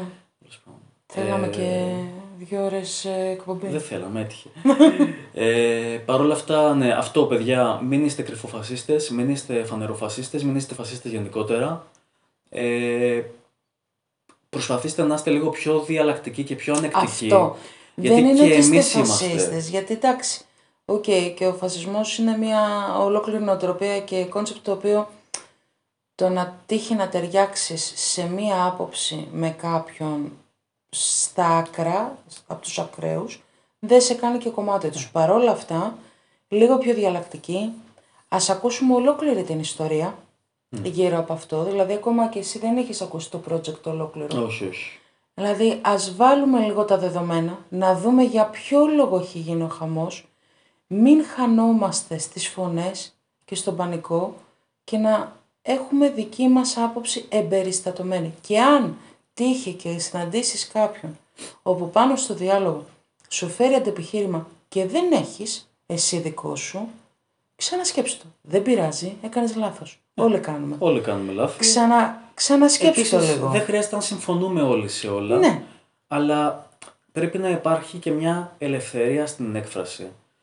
Ε, για το καλό της τέχνης, αλλά και για το καλό γενικότερα. Γιατί αν αύριο μεθαύριο, αυτό μπορεί να είναι μια αρχή για να υπάρξουν γενικότερες απαγορεύσεις. Γιατί Ναι, αν ξεκινάμε με το απαγορεύεται να χρησιμοποιήσεις τη σημαία για να προβάλλεις κάτι τόσο σημαντικό όσο είναι η γυναι- γυναικοκτονία, αύριο μεθαύριο μπορεί να πάμε σε άλλα πιο μικρά πράγματα, τα οποία μικρά πράγματα, ξέρεις, μαζεύονται και Σου λέω, εγώ το γιγαντώνονται έχασα. και Εγώ το μπορεί να γίνει έχασα. επικίνδυνο. Το, Ε, ε, είδα τον πανικό που έγινε και τις αντιδράσεις και όλοι μιλούσαν. Δηλαδή, και όταν μου πες και εσύ περί τέχνης, ότι ε, γίνεται καταπάτηση ας πούμε ανθρωπίνων δικαιωμάτων κτλ. Όπου ακριβώς όπως έλεγε η φίλη μας που λέει ότι εσείς είσαι εκδοτικός οίκος, ακριβώς επειδή είμαστε εκδοτικός οίκος και ακριβώς επειδή παράγουμε τέχνη, Ναι, ναι, ναι. Ε, εννοείται ότι θα υπερασπιστούμε την τέχνη. Ε, και ξιδάκι αν δεν σας αρέσει. Αυτό κάνουμε. Παράγουμε τέχνη, προάγουμε τέχνη και αυτή είναι η δουλειά μας. Και ε, δηλαδή Ναι, πραγματικά... εντάξει, και έχουν έρθει και πράγματα τα οποία δεν μας άρεσαν. Ε, δεν τα κάψαμε, ρε φίλε. Δηλαδή, Ναι, κάτι- απλά τα απορρίψαμε. Κάτι μπορεί να μας αρέσει εμάς. Ναι. Δεν σημαίνει ότι δεν θα αρέσει σε κάποιον άλλον ή ότι δεν έχει θέση σε αυτή την κοινωνία, ρε φίλε. Δηλαδή, Δηλαδή, εντάξει. Αλλά αυτό που λες, εγώ το έχασα παιδιά το νόημα. Στην αρχή ε, έμεινα καθαρά στο μήνυμα και πώς είναι δυνατόν να είναι ενάντια σε αυτό το μήνυμα, μήνυμα κάποιοι. Και όταν μου το πες, περί τέχνης, το θεώρησα και λίγο υπερβολή. Ήταν φάση, αχ, καλλιτέχνης μια ζωή. Έχασες και εσύ το νόημα, ξέρω. Και αρχίζω και βλέπω ότι όλοι μιλάνε γι' αυτό. ε, βέβαια, πρέπει να μιλήσουν οι άλλοι. Ούτε τότε το έδωσα βάση. Τώρα πάνω στην κουβέντα συνειδητοποίησα τη βαρύτητα του να πεις απαγορεύεται. Δεν το είχα συνειδητοποιήσει ότι αυτό είναι το ζήτημα. Όχι ότι χάσαν το νόημα. Στο λέγε Τούρνας. Τι θα πει, απαγορεύεται. Λοιπόν, για να μην πλατιάζουμε, ε, αυτό. Ας έχουμε λίγο κατά νου ότι είμαστε όλοι διαφορετικοί, ότι κάποια πράγματα όπως η ελευθερία του λόγου Είναι πιο ιερή από ένα πανί. από ένα πανί, ναι, πραγματικά, ακόμη και αν αυτό το πανί συμβολίζει την πατρίδα σου, τη σημαία σου και τους αγώνες των προγόνων σου. Και στην τελική, αν θες να τιμήσεις τους προγόνους σου, ε, βρες λόγο να μην τρέπεται το παιδί σου που ζει σε αυτή τη χώρα και να μην φοβάται να κυκλοφορήσει νύχτα η κόρη σου ε, και τότε θα τιμήσεις τους προγόνους σου, δεν τους τιμάς με το να χτυπιέσαι και να φημώνεις την τέχνη. Ε, καλές γιορτές, καλά Χριστούγεννα, καλή πρωτοχρονιά. Θα τα πούμε με το καινούργιο έτος.